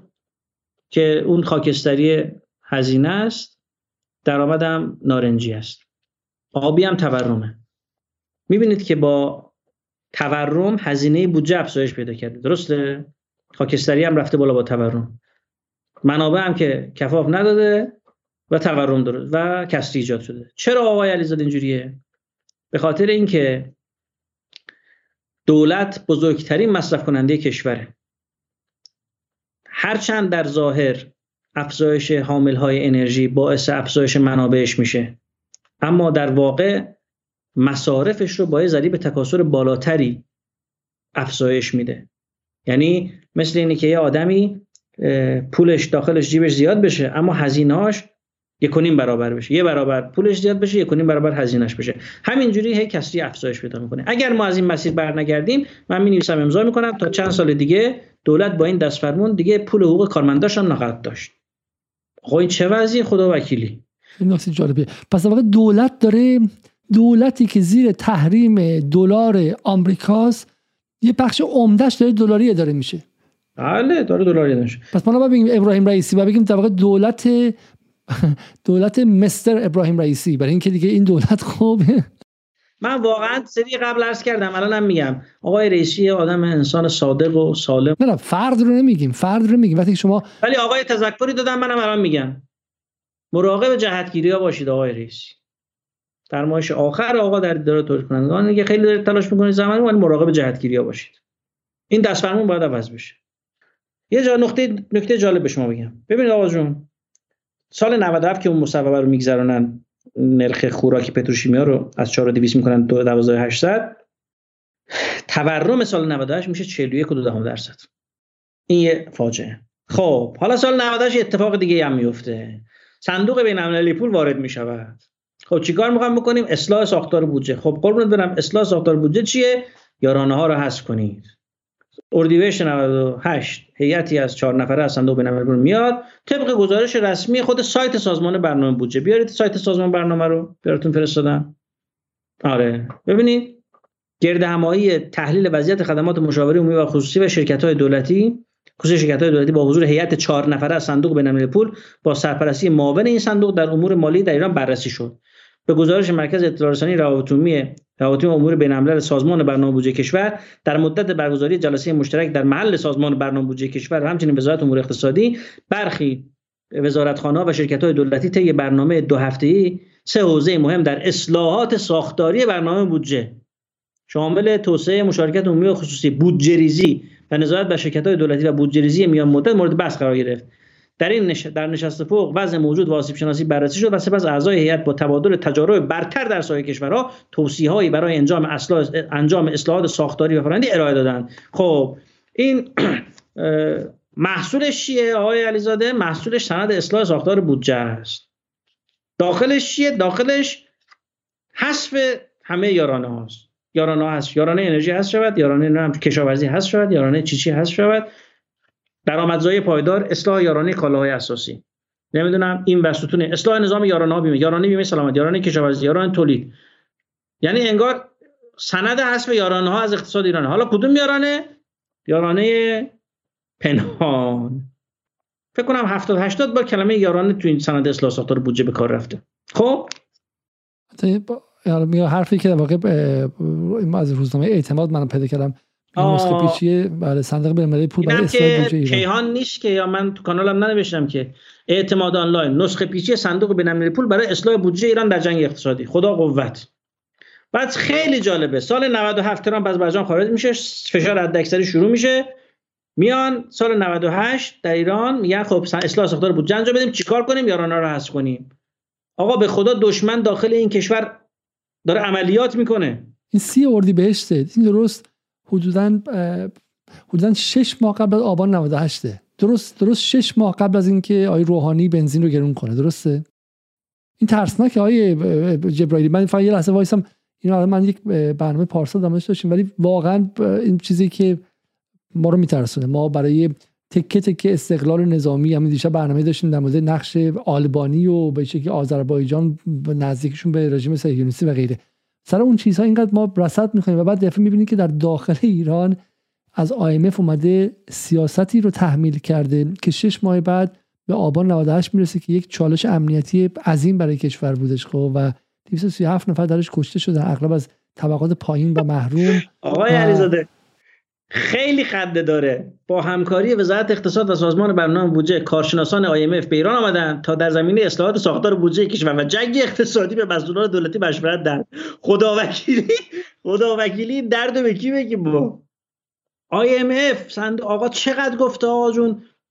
متازه این بعضی اینکه آقای خامنه‌ای یه بار جلوش گرفته بود درسته؟ نه بعد یه بار جلوش گرفته دوباره اومدن فلان. بعد میگن آ نه ما که چیز نیست که این علمه و فلان و بعد فکر کن شما فکر کن.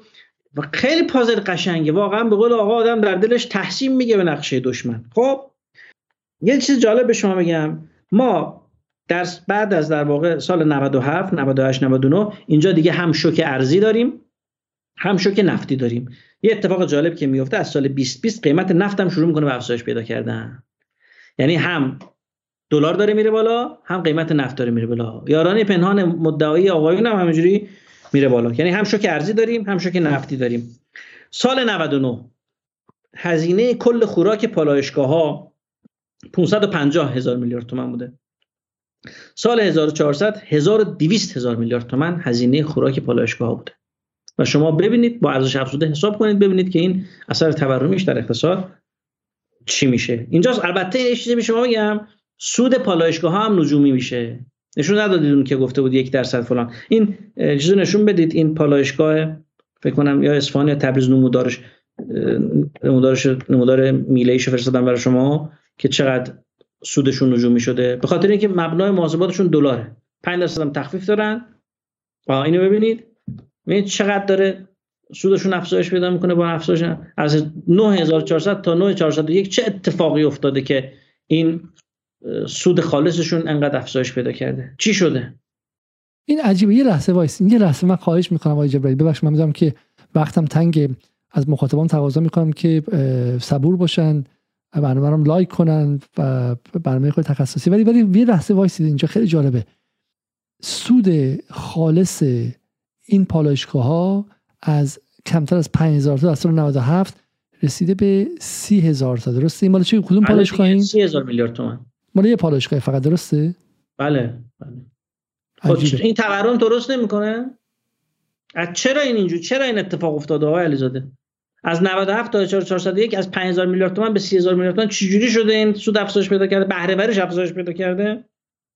بعد این همه افزایش سودش از آسمون نازل شده یا از ملت و تولید کننده ها گرفته سود کرده؟ از محل فروشش سود کرده؟ بعد این تورم درست نمی‌کنه؟ واقعا اف بر این همه حماقت و رزالت. این باور نکردنیه. الان من فقط اینو اگه میشه اضافه کنم خب الان من فقط اول دوازدهم بهمن هستیم ما درسته زمانیه که به, به شکلی به سنت هر ساله بحث چی شروع میشه؟ های جبرائیلی عزیز بحث بودجه ها شروع میشه خب. و ما به, به شکلی به سنت این سالها می‌دونیم که یکی از چیزهایی که هر سال دو طرف روش میان مؤسساتی که اون طرف مثلا حسن آقا خمینی گرفته این ور مثلا مؤسسه مسپا گرفته و غیره. حالا همین وی او ای من داشتم نگاه می‌کردم امروز دوباره این مال همین امساله. خب رو بحث این که چه می‌دونم این بودجه هایی که امسال افزایش پیدا کرده و غیره البته گزارش خیلی خیلی سوگیرانه است برای اینکه بودجه صدا و سیما رو هم اضافه کرده. و بعد رسیده به کجا؟ به, به اینکه مؤسسه به عبارت این اصلش اینه دیگه. مؤسسه مس آیت مسپا با رشد 237 درصدی نسبت به سال قبل قرار گرفته. بعد مبلغ این مؤسسه رو گفته این چقدره؟ 141 میلیارد تومنه. خب 141 میلیارد تومن باهاش هر سال حداقل بخشایی که با نظام فاصله دارن زاویه دارن حقشون هم هستش مسئله خودشونه. خب ما اینجا باشون کاری نداریم. خب ولی با بحث 141 میلیارد تومن میاد و تمام جامعه رو می‌بره روی اینکه روی موضوع روی موضوع روی موضوع. ولی بحثی که اینجا داره انجام میشه یه فقرش یه فقرش هست سی هزار میلیارد تومن سی و پنج هزار میلیارد تومن یه فقره فولاد مبارکه با این افزایش شده 130 همت 108 هزار میلیارد تومان. فولاد مبارکه سال گذشته 108 هزار میلیارد تومان سود کرده. شما به بودجه که می‌رسی که سراغ فولاد مبارکه سراغ پالایشگاه تبریز پالایشگاه اصلا اینا رو دستور کار کشور نمی‌کنن. دستور کار کشور این نیست که آقا این سود چی شد؟ برای چی اینقدر سود کرد من, من میگم ببین از 140 میلیارد مؤسسه آی مصباح و مؤسسه به شکلی همه بگیریم. اصلا ما بودجه رو یک تومنش هم در کشوری که حالا انقلاب کرده یه تومنش هم مال بیت المال خب یه تومنش هم به حساب کتاب داشته باشه. و من دارم از قدرت مافیای رسانه حرف می‌زنم که می‌تونه موفق شه که ذهن جامعه ایران از تحصیل کرده و آدم صاحب دکترا رو ببره روی یک دهم همت مؤسسه مسپا تا شما سوال نکنید که نزدیک 500 همت پول پالایشگاهی که داره میره به واسطه این دروغ و افسانه به اسم یارانه پنهان کجا رفته؟ و هیچکس سوال نمی‌کنه این رو. این همه سال گذشته و مردم ایران بخششون دارن فقیرتر میشن. این سوالو کسی نمی‌کنه و دلار داره مثل به قول آقای جبرئیلی مثل سرطان در انواع در بافت های زیست ایرانی میره و ما رو از درون داره دوباره مستعمره می‌کنه. کشوری که 230 هزار شهید داده شده که از استعمار بیاد بیرون. خب اون سوالو کسی نمی‌کنه. همه میرن سراغ 50 میلیارد اینجا 400 میلیارد جامعه المصطفی 600 میلیارد اینجا و غیره. این این نکته که حواستون باشه که گاهی با بهترین به شکلی نیات ادالت خواهانه و فساد ستیزانه اما انگشت رسانه مافیا رو که بگیری و دنبال کنی خودت سرباز فسادی و سرباز به شکلی بیعدالتی میشی. و این این مراقبت می‌خواد و سواد رسانه و هوش هوش به شکلی رسانه و هوش و فکر سیاسی می‌خواد. خب ادامه بدید آقای جبرائیل. من یه عرض آخرمه آقای علیزاده. درد زیاده. من از مردم عزیزمون خواهش می‌کنم. اگر تصورتون اینه که زمانی اگر جنگ بشه سلاح برمیدارید میرید میجنگید خواهش می‌کنم سلاح بردارید.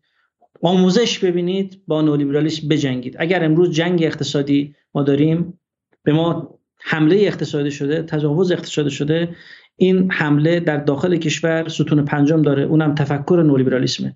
بیایید آموزش ببینید. مثل اون روزهایی که می‌رفتید بسیج آموزش بدیدید و اعزام میشید به جبهه برید کتاب بخونید با این تفکر آشنا بشید با این دیتا آشنا بشید. بیایید در فضای گفتمانی بجنگیم. بیایید با این تفکر بجنگیم. باید بیایید کنارش بزنیم تا در این جنگ پیروز بشیم. تا زمانی که این تفکر در لایه لاله لایه کشور ما جاری و ساریه ما در این جنگ پیروز نخواهیم شد. بیایید واقعا مبارزه اینجاست. میارزه آدم تو این راه کشته بشه. جهاد دیگه می واقعا میارزه کشته بشه. من می‌دونم که آقای علیزاده این حرف رو دارم می‌زنم. منافع هزاران میلیاردی کسانی داره به خطر میفته ممکن هر برخوردی من دیدید که 16 ثانیه از حرف من برداشتن قیامت به پا کردن که آی نمی‌دونم تو اینجوری گفتی فلان. از انواع شیوه شیوه های ترور شخصیتی ترور فیزیکی و دیگر استفاده کنن. ولی من واقعا تصمیمم گرفتم. من تبر برداشتم دستم آقای علیزاده می‌خوام این بوت دلار رو بشکنم. من تا تنهایی نمی‌تونم. همه ملت ایران باید تبر بردارن. این کارو بکنن. به کمک بیایید. بیایید بجنگیم. بیایید با دلار بجنگیم. بیایید با نولیبرالیسم بجنگیم. این نکته این نکته نکته خیلی نکته اساسیه که در واقع بحث ما اینه بودش امشب. این بود که چگونه چگونه چگونه اصحاب قدرت با ساخت افسانه سراغ ما میان دیگه. خب هیچ وقت مستقیم نمیاد افسانه به اسم برجام ما داشتیم که اگر شما همین لحظه بهش تن ندید سایه جنگ بر سرتون میفته آمریکا کشورتون نابود می‌کنه. یه افسانه دیگه داشتیم که آمریکا 24 ساعته می‌تونه تمام قوای نظامیتون از بین ببره و غیره و غیره. و این افسانه دیگه هم که شما اگر قیمت جهانی نشید که در واقع قیمت جهانی در کار نیست قیمت آمریکاست چون نشون دادیم که قیمت جهانی تو چین یه قیمت حالا من اینجا نشون بدم که تو ژاپن برای مثال مثلا یارانه بنزین در ژاپن داریم ما خب و اصلا در موردش صحبت نمی‌کنیم خیلی خیلی مهمه ها زاده همین خبر ببین فکر می‌کنم دنیای اقتصادم زده به نقل از ایسنا ببینید یارانه بنزین ژاپن نه یارانه پنهان. میگه آقا قیمت نفت رفته بالا من برای اینکه تورم رو در کشور من کشورم کنترل کنم. ژاپن کیه؟ ژاپن کشوری که تورمش سالا منفی بوده. میگه یارانه بنزین رو از 37 ین به 5 ین در لیتر افزایش دادیم تا تاثیر افزایش قیمت های سوخت را تعدیل کند کدوم ژاپن؟ ژاپنی که در واقع استان 52 سوم آمریکا محسوب میشه. تحریم که نیست چی مبنای امنیتش مال آمریکاست و و بخشی از ایالات های آمریکا محسوب میشه از سال 1945 و بعد شکستش و به شکلی الحاقش با آمریکا. درسته؟ با این حال بازار اقتصاد بازار رو اونجا چیز کنید دیگه. اقتصاد بازار رو در واقع اجرا کنید دیگه. خیلی جالبه. میگه اگر قیمت خرید فروشی بنزین از سقف 170 رو بور کند دولت ژاپن میزان یارانه رو هر هفته تعیین می‌کنه. دنبال کنترل قیمتن. به فکر مردمشونن. این خیلی عجیبه. و در واقع شما این داره میگید داره میگید که این با این افسانه سازی که یارانه پنهان یارانه پنهان شما میگید یارانه پنهانی در کار نیستش خب؟ ایران نفت داره نفت داره خب؟ و این نفت رو توی ایران باید به ریال بفروشه. و اگر دلار رو هم هی مرتب بالا نبرن اتفاقا این قیمتش متناسب خواهد بود با با توانایی مردم و همینطور هم با بحث توانایی به شکلی با, با, قیمت حقوق کارگران که بتونه با همدیگه متناسب شه خب؟ و شما این رو دم در پالایشگاه خیلی جالبه که پالایشگاه ها الان بخششون خصوصی شدن. دولت میگه من می‌خوام جذب سرمایه کنم. به جای به شما مفت بدم به قیمت دلار فوق خلیج فارس بهتون میفروشم. یه 20 میلیارد 30 میلیارد اونجا به جیبش می‌زنه. 30 میلیارد دلار خب. اینها محصول نهایی رو می‌خوان سال 20 میلیارد خب. و به خود دولت و به اشکال مختلف به مردم میفروشن. 80 میلیارد 60 میلیارد حالا باید محاسبه کرد. اینجا یک پولی خلق شده. این پول از کجا خلق شده؟ بیشتر از همه با پول اون کارگرایی که ریالی پول گرفتن خلق شده درسته؟ مردمی که اونجا کار کردن و همینطور مصرف کننده که ریالی داره زندگی می‌کنه. معلم کارمند سرباز پاسدار ارتشی اینا دارن ریالی حقوق می‌گیرن خب؟ به ریال دارن حقوق می‌گیرن و دارن دلاری خرج می‌کنن. شما یه من عذر می‌خوام.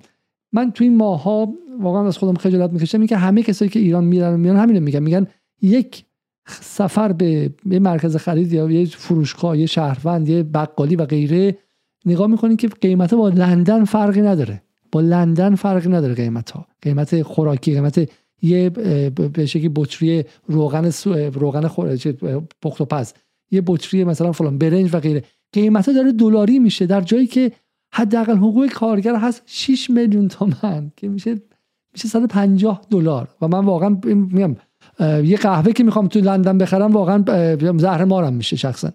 آقای علیزاده این که من میگم که ما یک قدم بیشتر با حل مشکل معیشتی مردم فاصله نداریم اون یک قدم نه, نه به نولیبرالیسمه یعنی ما باید با این سیاست بجنگیم باید با جهانی سازی قیمت بجنگیم باید با دلاری سازی قیمت ها در کشور ما بجنگیم. این نیاز به یک اصلاحات اصلاحات اینه اصلاح معده مردم و شمردن نیست. بیایید پای کار این اصلاح. اصلاحات اینه. اصلاحات در واقع بازگشت از این مسیر غلطیه که نولیبرال ها میدانش رو چیدن. آقای علیزاده اصولگرا و اصلاح طلب هم اجراش کردن. در این میدان بازی کردن. من یه از آخرم که دیگه وقت گذشت دوازده گذشته. ببینید تورم آقای علیزاده زینف داره. همه این توضیحاتی که ما دادیم نشون دهنده که تورم زینف داره. پالایشگاه ها زینف تورم هستن. دارندگان املاک مستقلات بانک ها اینا زینف تورم هستن.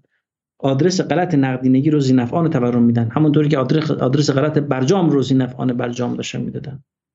خب؟ و این فقط محصول به کشور ما نیست. من, فقط من فقط آره این اینجا من فقط اینجا توضیح بدم. اون چیزی که جا افتاده بود این بود دیگه. میگه که این گزارش تفسیری مدیریت سال منتهی به 96 شرکت نفت اصفهان درست؟ اگه درست بتونم بخونم. بله.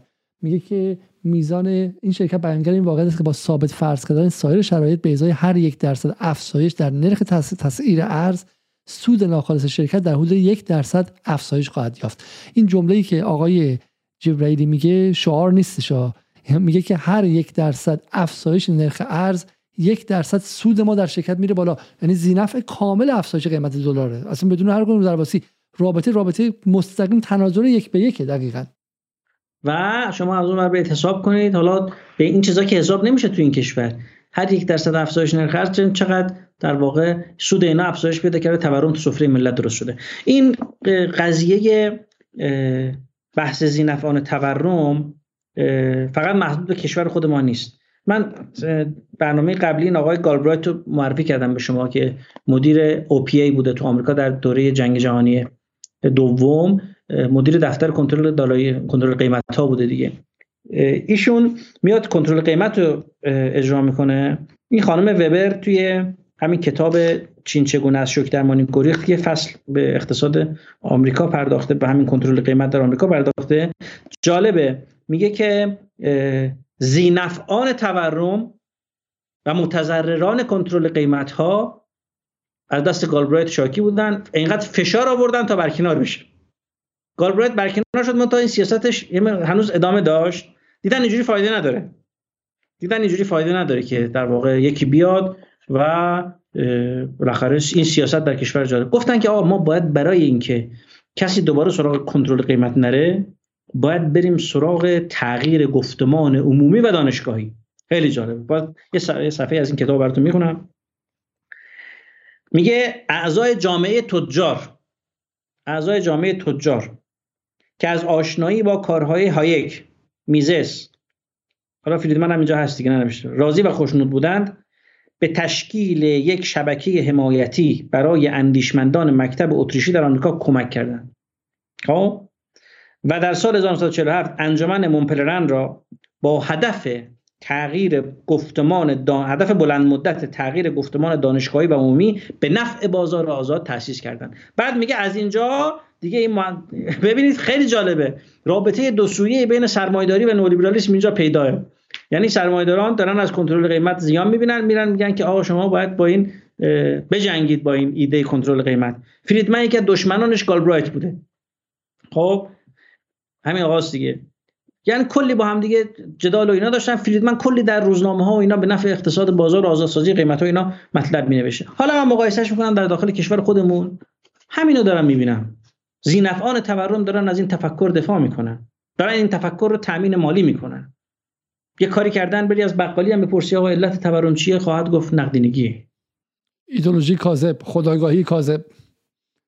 تزریق خدایگاهی کاذب به واسطه رسانه هاشون به واسطه استادای دانشگاهشون به واسطه اتاق فکرهاشون. میگم که بحث او وسط بحث پیش اومد گفت آقا این نقدینگی با گفتم که آقا کی گفته نقدینگی عامل تورمه؟ گفت نه دیگه حالا ما چیزایی بلدیم دیگه. حالا نقدینگی گفتم نه چجوری نقدینگی عامل تورم میشه؟ به من توضیح بده ببینم. گفت نه دیگه آقا ما چیزایی ما درست ما بلدیم ما هیچ نقد یعنی به قول شما آگاهی کاذب در همه. چون اصلا آگاهی کاذب تعریفش اینه آن چیزی که همه گمان می‌کنن می‌دانند و براشون اثبات شده ولی هیچ کمشون نمیگن که ما کی برامون اثبات شده. از کجا این دانش به ما رسیده؟ ولی در سطح عموم غیر قابل تشکیک هم میشه. کسی هم مردم از ایران این پادشاه اوریان است. چشم باز کنید ببینید. به فهم خودتون شک نکنید. واقعا باید باش مبارزه کرد. با شما پولا رو پیدا کردی امشب. با شما پولایی که گم شده شما یکی از دوستای ما میگم میگم من اول ماه مهر فاصله با خریدن یه ماشین چم شش ماه کار کردم بیشتر بودش. خب جمع کرده بودم 6 ماه دیگه کار می‌کردم. الان که دو ماه گذشته به جای اینکه 4 ماه بمونه الان 23 ماه شده کارم. خب این بس 23 ماه دیگه کار کنم و یه پولی گم شده یه جایی و شما پول رو پیدا کردی. خب آقای علیزاده آقای علیزاده همین خودرو رو ببینید. همین خودرو رو ببینید. فولاد رو داره از فولاد می‌خره. به قیمت حالا این ما امروز پالایشگاه بحث کردیم. فولاد هم همینه. به قیمت جهانی قیمت گذاری میشه به داخل فروخته میشه. به نرخ آزاد به نرخ ارزه حالا الان نیمایی آزاد فروخته میشه به داخل عرضه میشه. فولاد تو باید از با قیمت جهانی بخری محصولات پالایشی مواد پتروشیمی پلاستیک لاستیک همه اینا رو باید با قیمت جهانی بخری و چه بدونم مسو همینجوری بخری.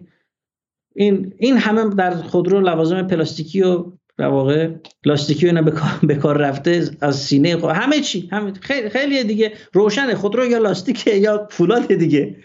بعد شما میگی خودرو چرا گرون شد؟ میگی یقه خودروساز می‌گیری. میگه آقا خودرو برای چی گرون کرد الله به خدا این مقصر نیست. این تا سال 97 مستعمره رنو و پژو بوده ایران خودرو پارس خودرو و سایپا.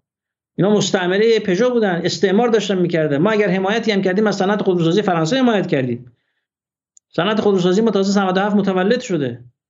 بیایم از این صنعت حمایت کنیم. داریم رشد می‌کنیم. من دارم می‌بینم دارم لمس می‌کنم که این صنعت دونه داره دونه دونه داره به این فناوری ها دست پیدا می‌کنه. دونه دونه داره داخلی سازی می‌کنه. توسعه میده طراحی قبول که مافیایی هم در صنعت خودرو هستش و رشد کرده این سالها در نهان خانش بله حتما حتما مافیا وجود داره. ببینید آقای علیزاده من برمیگردم به همون اصل حمایت هدایت نظارت هم راجع به ایفای نقش دولت در اقتصاد که در کتاب دولت و بازار مفصل بحث کردم. ببینید بخش خصوصی فعالیتش در اقتصاد آزاده. اما اینکه چجور تولید کنه چجور توزیع کنه چجور مصرف کنه اینجوری نیست که هر کاری دلش بخواد بکنه. اینجوری نیست که سود حاصل از فعالیتش رو هر جای دلش خواست مصرف کنه. دولت باید اینجا اعمال حاکمیت کنه. آقا میفرمایند بخش خصوصی موتور محرک اقتصاده. نقطه مقابل این تفکر در دهه 60 بود دیگه. آقا ما دولت قائل به دولت متصدی بودن. واقعا دولت متصدی مدیر دولتی از توش رشد اقتصادی در نمیاد. من خواستم از شما بپرسم چون حالا این سخنرانی اخیر آقای خامنه ای به نظر میاد که به شکلی نئولیبرال ها رو خیلی تشجیع کرد و شجاعت بهشون بخشید و از اونورم این احساس داد که آقای خامنه‌ای براش عدالت اولویت نیستش و به رغم اینکه از 800 خصوصی سازی ایران شما بهتر از من می‌دونید از سال 84 به این سمت 700 تاشون در واقع به قارتگری اقتصادی منجر شد ولی آقای خامنه‌ای باز هم بر اصل 44 تاکید کردن و این احساس خود تلخی در بعضی جوانان به وجود آورده که چه خبره؟ همون تلقی که سال 84 سیاست های کلی اصل 44 رو تقلیلش داد به خصوصی سازی در صورتی که این سیاست ها بخش مهمیش به بحث تعاونی پرداخته. کو تعاونی؟ بخش مهمیش بر ایفای نقش حاکمیتی دولت پرداخته. کون آقا در عین اینکه فرمودن که بخش خصوصی بدون بخش خصوصی نمیشه رشد کرد یه نکته مهمی هم گفتن که به اون توجه نمیشه. همین تو بوقو کرنا میشه. گفتن که دولت ها این سیاست های اصل 44 رو اجرا نکردن. اگر سیاست های اصل 44 خصوصی سازی بود که خصوصی سازی شده بود دیگه و اجرا نکردن سیاست ها رو چیه؟ اصل 44 برای مردمی سازی اقتصاد ابلاغ شده بود. اصل 44 برای تغییر نقش حاکمیتی دولت از متصدی به حامی هادی و ناظر ابلاغ شده بود. اما این بخشش مخفول موند. سری قبل از کردم بیش از 75 درصد سیاست ها به درستی تبدیل به قانون مقررات نشدن. اینا باید اصلاح بشه. حالا مجلس تو این یک سالی که فرصت داره به نظر من یکی از وظایفش اینه که اولا این مسببات مربوط به قیمت گذاری های جهانی رو دوستان مجلس واقعا یه آبروی برای خودشون بخرن قانون تصویب کنن اصلاح کنن.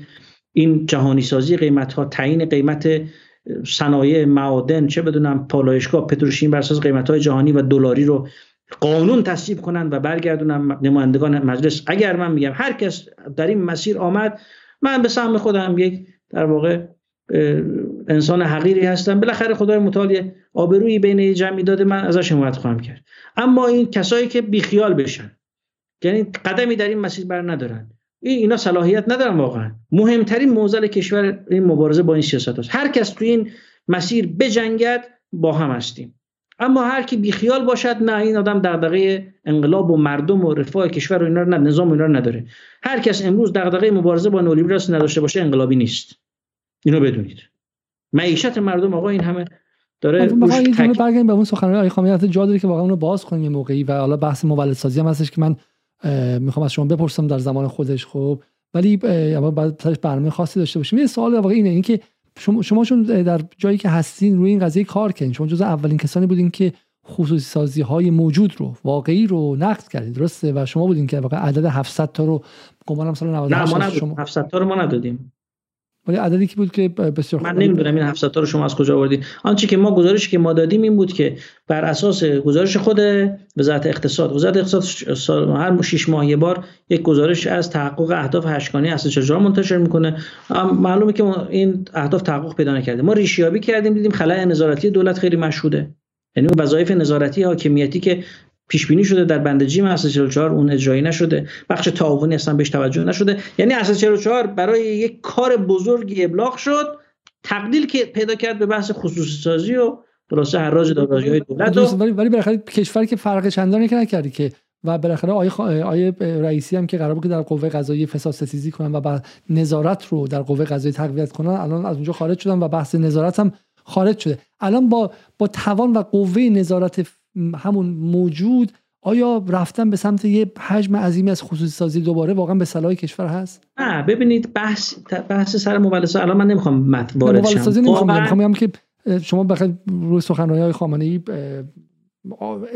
اشراف دارید و این احساسی که از اون سخنرانی گرفته شد که بریم به سمت خصوصی سازی بیشتر آیا درست بود یا این احساس شما معتقد این تفسیر مصادره به مطلوب توسط نئولیبرال ها بود. چون می‌دونید که من استنباطم از فرمایشات ایشون اینه. ببینید یک جریان توی کشور علیه خصوصی سازی علیه بخش خصوصی را افتاده. که آقا ما این خصوصی سازی اشتباه بود بریم برگردیم دولتیش کنیم. واقعا این اشتباهه. واقعا اشتباهه. اما اینکه بخش خصوصی رو براش گذاری نکنیم بخش خصوصی رو رهاسازی کنیم به جای در واقع حمایت هدایت نظارت این آسیب می‌زنه. اینم به شما راجع به سازی یه جمله بگم بور کنم سازی یه دارایی هایی راکت توی کشور وجود داره. دست دستگاه هست یه عددی حالا تخمین زده می‌شد من اون زمان که بعد از انتخابات شروع کردیم بررسی کردن اینها رو. یکی از منابعی که پیش بینی می‌کردیم این خب, خب دارایی های مازاد دولت باید واگذار بشه بیاد بره توی تولید بیاد تو کار عمرانی ساخت و ساز فلان اینها. دستگاه ها حاضر نیستن رد کنن بره. دستگاه حاضر نیست ساختمونش رد کنن بره. بالاخره میل به انبساط دارن دیگه. خب در مسیر این کار هم یه هم ببینید که ده تا دستگاه نظارتی شروع می‌کنه راه انداختن هزار تا بهانه فلان. بالاخره سنگ اندازی میشه با گذار نمیشه. یه زمینی اونجا افتاده. به کار دولت هم نمیاد. آیا این زمینه رو ما بفروشیم ببریم یا جاده بسازیم برای کشور خوبه یا نه؟ زمینه همونجا بمونه خوبه. به نظر من حالا بحث مفصلی من دارم و نگرانی هایی در اجرا وجود داره. حتما باید نظارت دقیق صورت بگیره فلان. اون تا این که در واقع به سبک خصوصی سازی های گذشته انجام بشه من قبول ندارم. اما اگر واقعا کار تعریف بشه پروژه تعریف بشه ببرن در کار در واقع هزینه کنن به قیمت عادلانه واگذار کنن. بعد از واگذاری براش برنامه داشته باشن. این خیلی مهمه آقای علیزاده. ما بعد از واگذاری رهاسازی نباید بکنیم. من بدونم تو با این مالی که در اختیار قرار مثلا یه سازمان برای نظارت بعد از خصوصی سازی اتفاق افتاده. و بعد حالا این بحث مسئولیت قضایی هم که باعث واقعا ترس در جامعه شده. بحث نظارت نیست. آقای علیزاده حرف من چی بذار رک بگم نظرمو. دولت باید برای بخش خصوصی هم برنامه ریزی بکند. یعنی دولت می‌خواهد برنامه پیشرفت ملی رو پیش ببرد باید ضمن اینکه داره رو منابع خودش حساب می‌کنه رو منابع بخش خصوصی هم حساب بکنه. اصلا اصلش همینه. بخش خصوصی که مال پدرش که نیستش که. شما در چین که نگاه می‌کنید بخش خصوصی دولت مثل پدر یکی از بالا مواظب بشه. دزدی نشه پول خارج نشه قارت نشه. اینکه شما در برنامه قبلی هم گفتین که یه چم ده ها میلیارد دلار در سال داره از ایران خارج میشه یعنی بخش خصوصی در ایران برای خودش داره به شکلی قارت انجام میده. بخشیش بخشیش. این که ما دیگه حالا شما بخش خصوصی هستید دیگه به حساب شما سرک نمی‌کشین برو هر کاری دوست داری بکن پولو بردار ببر توی ترکیه نمی‌دونم ملک بخر خب این خبرا نیست. همه 3 میلیارد گفته میشه که از ابتدای این زن زندگی آزادی آقای جان آقای جاستین ترودو فقط از ایران سهم برده و پول برده. 3 میلیارد دلار گفته میشه خب, خب. گرفتی چی شد؟ اینجوری بی در و پیکر نمیشه. باید اینو درست کنیم و به نظر من درست شدنیه. یه زمانی اکونومیست فکر کنم پارسال مهر بود آبان بود. یه پرونده ویژه کار کرده بود تحت عنوان instant economics یه عکس فست فود هم گذاشته بود نه گذاشته بود توش. یه بحث مهمی اونجا مطرح کرده بود. گفته بود که با این ابزارهای فناوری اطلاعات و ارتباطات این instant economics رو بی زحمت سرچ کن عکس رو جلدش رو بیار نشون بده جالبه. می‌گفت که با این گسترش فناوری اطلاعات و ارتباطات اشراف دولت ها البته این اکونومیسم که خب یه نشریه نئولیبراله. من باب نگرانی گفته بود. اکونومیست به شکلی پدر پدر خوانده نئولیبرالیسم خودش آره. البته بعد. عرضم خدمت ما مشتریانش هستیم.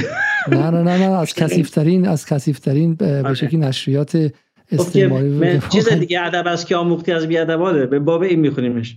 ارزم به خدمت شما که اینو گفته بود که دولت ها با این فناوری اطلاعات ارتباطات اقتدارشون افزایش پیدا می‌کنه. واقعا ابزارها و امکاناتی که امروز ما داریم به عنوان حاکمیت می داشته باشیم بر جریان پول و کالا در کشور تسلط پیدا کنیم از فعالیت های غیر مولد جذابیت زدایی کنیم جلوشو بگیریم. اینها همش خلاصه مقدور و ممکنه. اما اینکه ارادهشو نداشته باشیم گرفتار روزمرگی بشیم دنبال اجرای پروژه های بزرگ در کشور نباشیم زمان میاد میگذره و اوضاع بدتر از این میشه. من یه توییتی زدم آقای نکته گفتن آقای علیزاده همین تو همین سخنرانی بحث همین فناوری ها اشاره کردم دیگه.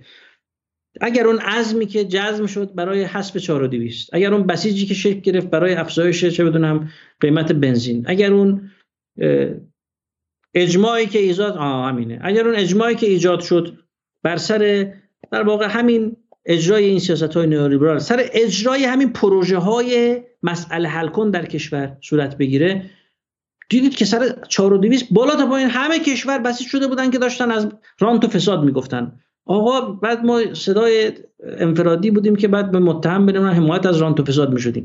درست شد؟ الان بیان تحویل بگیرن دیگه. تورم مواد خوراکی به چه ارقامی از جمان جنگ که کم هست شده. این در واقع این نولیبرال ها هر وقت شما میگید که آقا سیاست هاتون به تورم بیشتر انجام میده میگن که نه ما این سیاست ها رو کم انجام دادیم. بعد تا تهش می‌رفتیم. میگم دقیقا مشابه برجام. وقتی میگه یا برجامتون به اینجا رسید میگن که برجام رو کم انجام دادیم. بعد می‌رفتیم موشک و چیزهای دیگر رو هم می‌دادیم. بعد این مال اکتبر 2021 دو سال پیش من یادم رفته بود. بسیار خب حالا من فکر که بحث امشب تا اینجا یه نکته ازش بگیریم این که شما در واقع این نکته رو در تکمیل برنامه هفته پیش گفتید که نه فقط در واقع چرا چرا دلیل معتقدی دلیل تورم دلاره؟ چون بخش عمده از اقتصاد ایران داره دلاری محاسبه میشه همین الان. برای اینکه بخشی از سبد کالای هر خانواده ایرانی داره به دلار محاسبه میشه و اغلب ایرانیان به ویژه ایرانیان معمولی طبقات متوسط و محروم دارن به دلار بخش عمده از نیازمندی هاشون رو خریداری می‌کنن اما به ریال دستمزد می‌گیرن و و این در واقع کلید اصلی فقیر شدن نسبی و رو به تزاید بخشی از ایرانی هاست. پس واقع کلید اصلی اینه که بوتی از دلار در ذهن مردم ایران و حتی اقتصاددانایی که حالا همشون هم آدمای بدی نیستن ولی فکر بد می‌تونه بهترین آدم رو هم به شکلی به راه اشتباه ببره. و در واقع کلید اصلی قضیه اینه که ما باید دلار رو از از تفکر خودمون پاک کنیم و از روابط اقتصادیمون پاک کنیم و و دلار زدایی جدی رو از همین الان شروع کنیم. از داخل ایران وای نستیم که حالا دلار در جهان شکست بخوره. از همین الان به شکلی دلار زدایی رو در داخل ایران شروع کنیم. این از حرف اصلی شماست و حالا یک سوالی با وضعی که شما می‌بینید در دورور در دولت شما میرید میاد به جلسات اراده ای برای ایستادن مقابل دلار و تغییر ریل دلاری اقتصاد ایران می‌بینید یا اینکه نه وضع به همون منوال آقای روحانی. ارزم به خدمت شما که امیدوارم آقای علیزاده. بسیار خوب. من با همین امید شما بحث رو تمام می‌کنم آقای رئیسی واقعا امیدوارم. به صداقتش به نیت خالصش امیدوارم.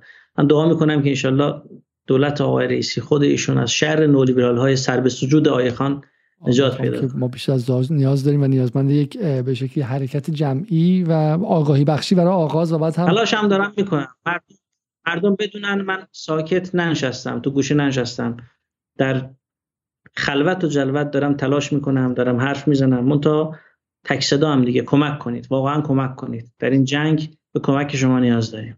بسیار عالی. از اینکه تا این لحظه به شکلی در کنار ما و بقیه به شکلی مخاطبان جدال بودین از شما تشکر می‌کنم. امیدوارم که در برنامه بعدی باز بتونیم کنار آقای جبرائیلی مسائل دیگه مثل خودرو و به شکلی جزئیات بحث اقتصاد رو باز کنیم. همینطور هم ما در جدال توضیح بدیم که ما بالا خیلی گفتن که چرا بحث مناظره نیستش چرا بحث یک طرف است و غیره. و من تعجب می‌کنم که این استراب چرا اینقدر زیاده؟ اگه الان یک تلویزیونی بیاد و اصول کلی دین رو زیر سوال ببره میگن خب آزاد بوده این کارو کرده. به اقتصاد که می‌رسیم یک صدای کمی متفاوت که میاد همه مسترب مسترب میشن که چرا مقابلش کسی نذاشتی چرا مناظره نبوده؟ بذارید این صدا شنیده شه اول و کلیات این بحث با یک بار فهمیده شه و شنیده بشه. چون شما میگم اقتصاد آنلاینی که باز می‌کنین نئولیبراله. شرق اعتماد از اون ور حتی نظر من یه بخشی از روزنامه های اون طرف خب یعنی از کیهان و رسالت و هم خراسان و غیره اونها هم همین رو می‌کنن و همون فکر رو دارن. برای همین شکستن این تفکر مشترک در بین همه اول از همه نیازمند صبوری است. ولی بعد مسلمان با والا آیه جبرئیل هفته پیشم دعوت کردن از مناظره استقبال می‌کنیم در مورد این قضایی و و به شکلی می‌خوایم بحث رو به سطح عمومی ببریم. کار جدال همینه که این مباحث رو و اون کلیشه های سخت رو بتونه بشکنه وگرنه حرفایی که همه می‌زنن رو که همه می‌زنن. ما حداقل سال 96 97 که می‌گفتیم که به شکلی من این رو در مناظره با صادق زیبا کلام گفتم که حداقل بخش های معمولی و منتقد نظام که هی به مسائل نظامی حمله می‌کنن اینا اگر عقلشون می‌رسید و دنبال منافع خودشون بودن بعد به جمهوری اسلامی ایراد می‌گرفتن که چرا کم خرج نظامی گری می‌کنن. چون سرانه نظامی در ایران نسبت به عربستان و قطر و امارات و این و اسرائیل و غیره یک بیستم یک هیچدهم و یک هیودهم خیلی خیلی کمتره خب؟ و و در واقع ایران و این جا افتاد. الان خیلی از منتقدان نظام هم دیگه نمیگن چرا ما موشک داریم و پهپاد داریم و غیره. بحث اقتصاد هم همینه. ما باید یک جنبشی را بندازیم که بتونیم بتونیم در واقع این فکر دلاری رو از ذهن ها پاک کنیم و این نیازمند یک جنبش عمومی است. ما امیدوارم که اقتصاددانان کسانی که اقتصاد سیاسی می‌دونن سیاست گذاران و کسانی که این سالهای مسائل رو می‌دونستن در سازمان بودجه کار می‌کردن در وزارت اقتصاد کار می‌کردن در جای مختلف کار می‌کردن. بیان و برخیزن و بلندشن و قیام کنن و بپیوندن به این قضیه. چون با ادامه این وضعیت ما هر چقدر که در مرزها شهید بدیم و کشته بدیم و فرزندان این کشور از بین برن که استقلال به دست بیاریم در داخل در اقتصادمون داریم استقلال از دست میدیم و این شایسته کشور مثل ایران نیست. آیه جبرائیل جمله آخر اگه می‌خوام بگی وگرنه من می‌خوام خدافظی کنم با مخاطب خیلی متشکرم از شما که این برنامه رو ترتیب دادید از مردم عزیز مخاطبانی که این برنامه رو الان می‌بینن بعدا می‌بینن هم به خاطر اینکه صبوری کردن ما رو تحمل کردن. تشکر می‌کنیم. ان که مفید فایده بوده باشه. و السلام علیکم و رحمت الله. شب و روز شما خوش و تا برنامه دیگر خدا نگهدار.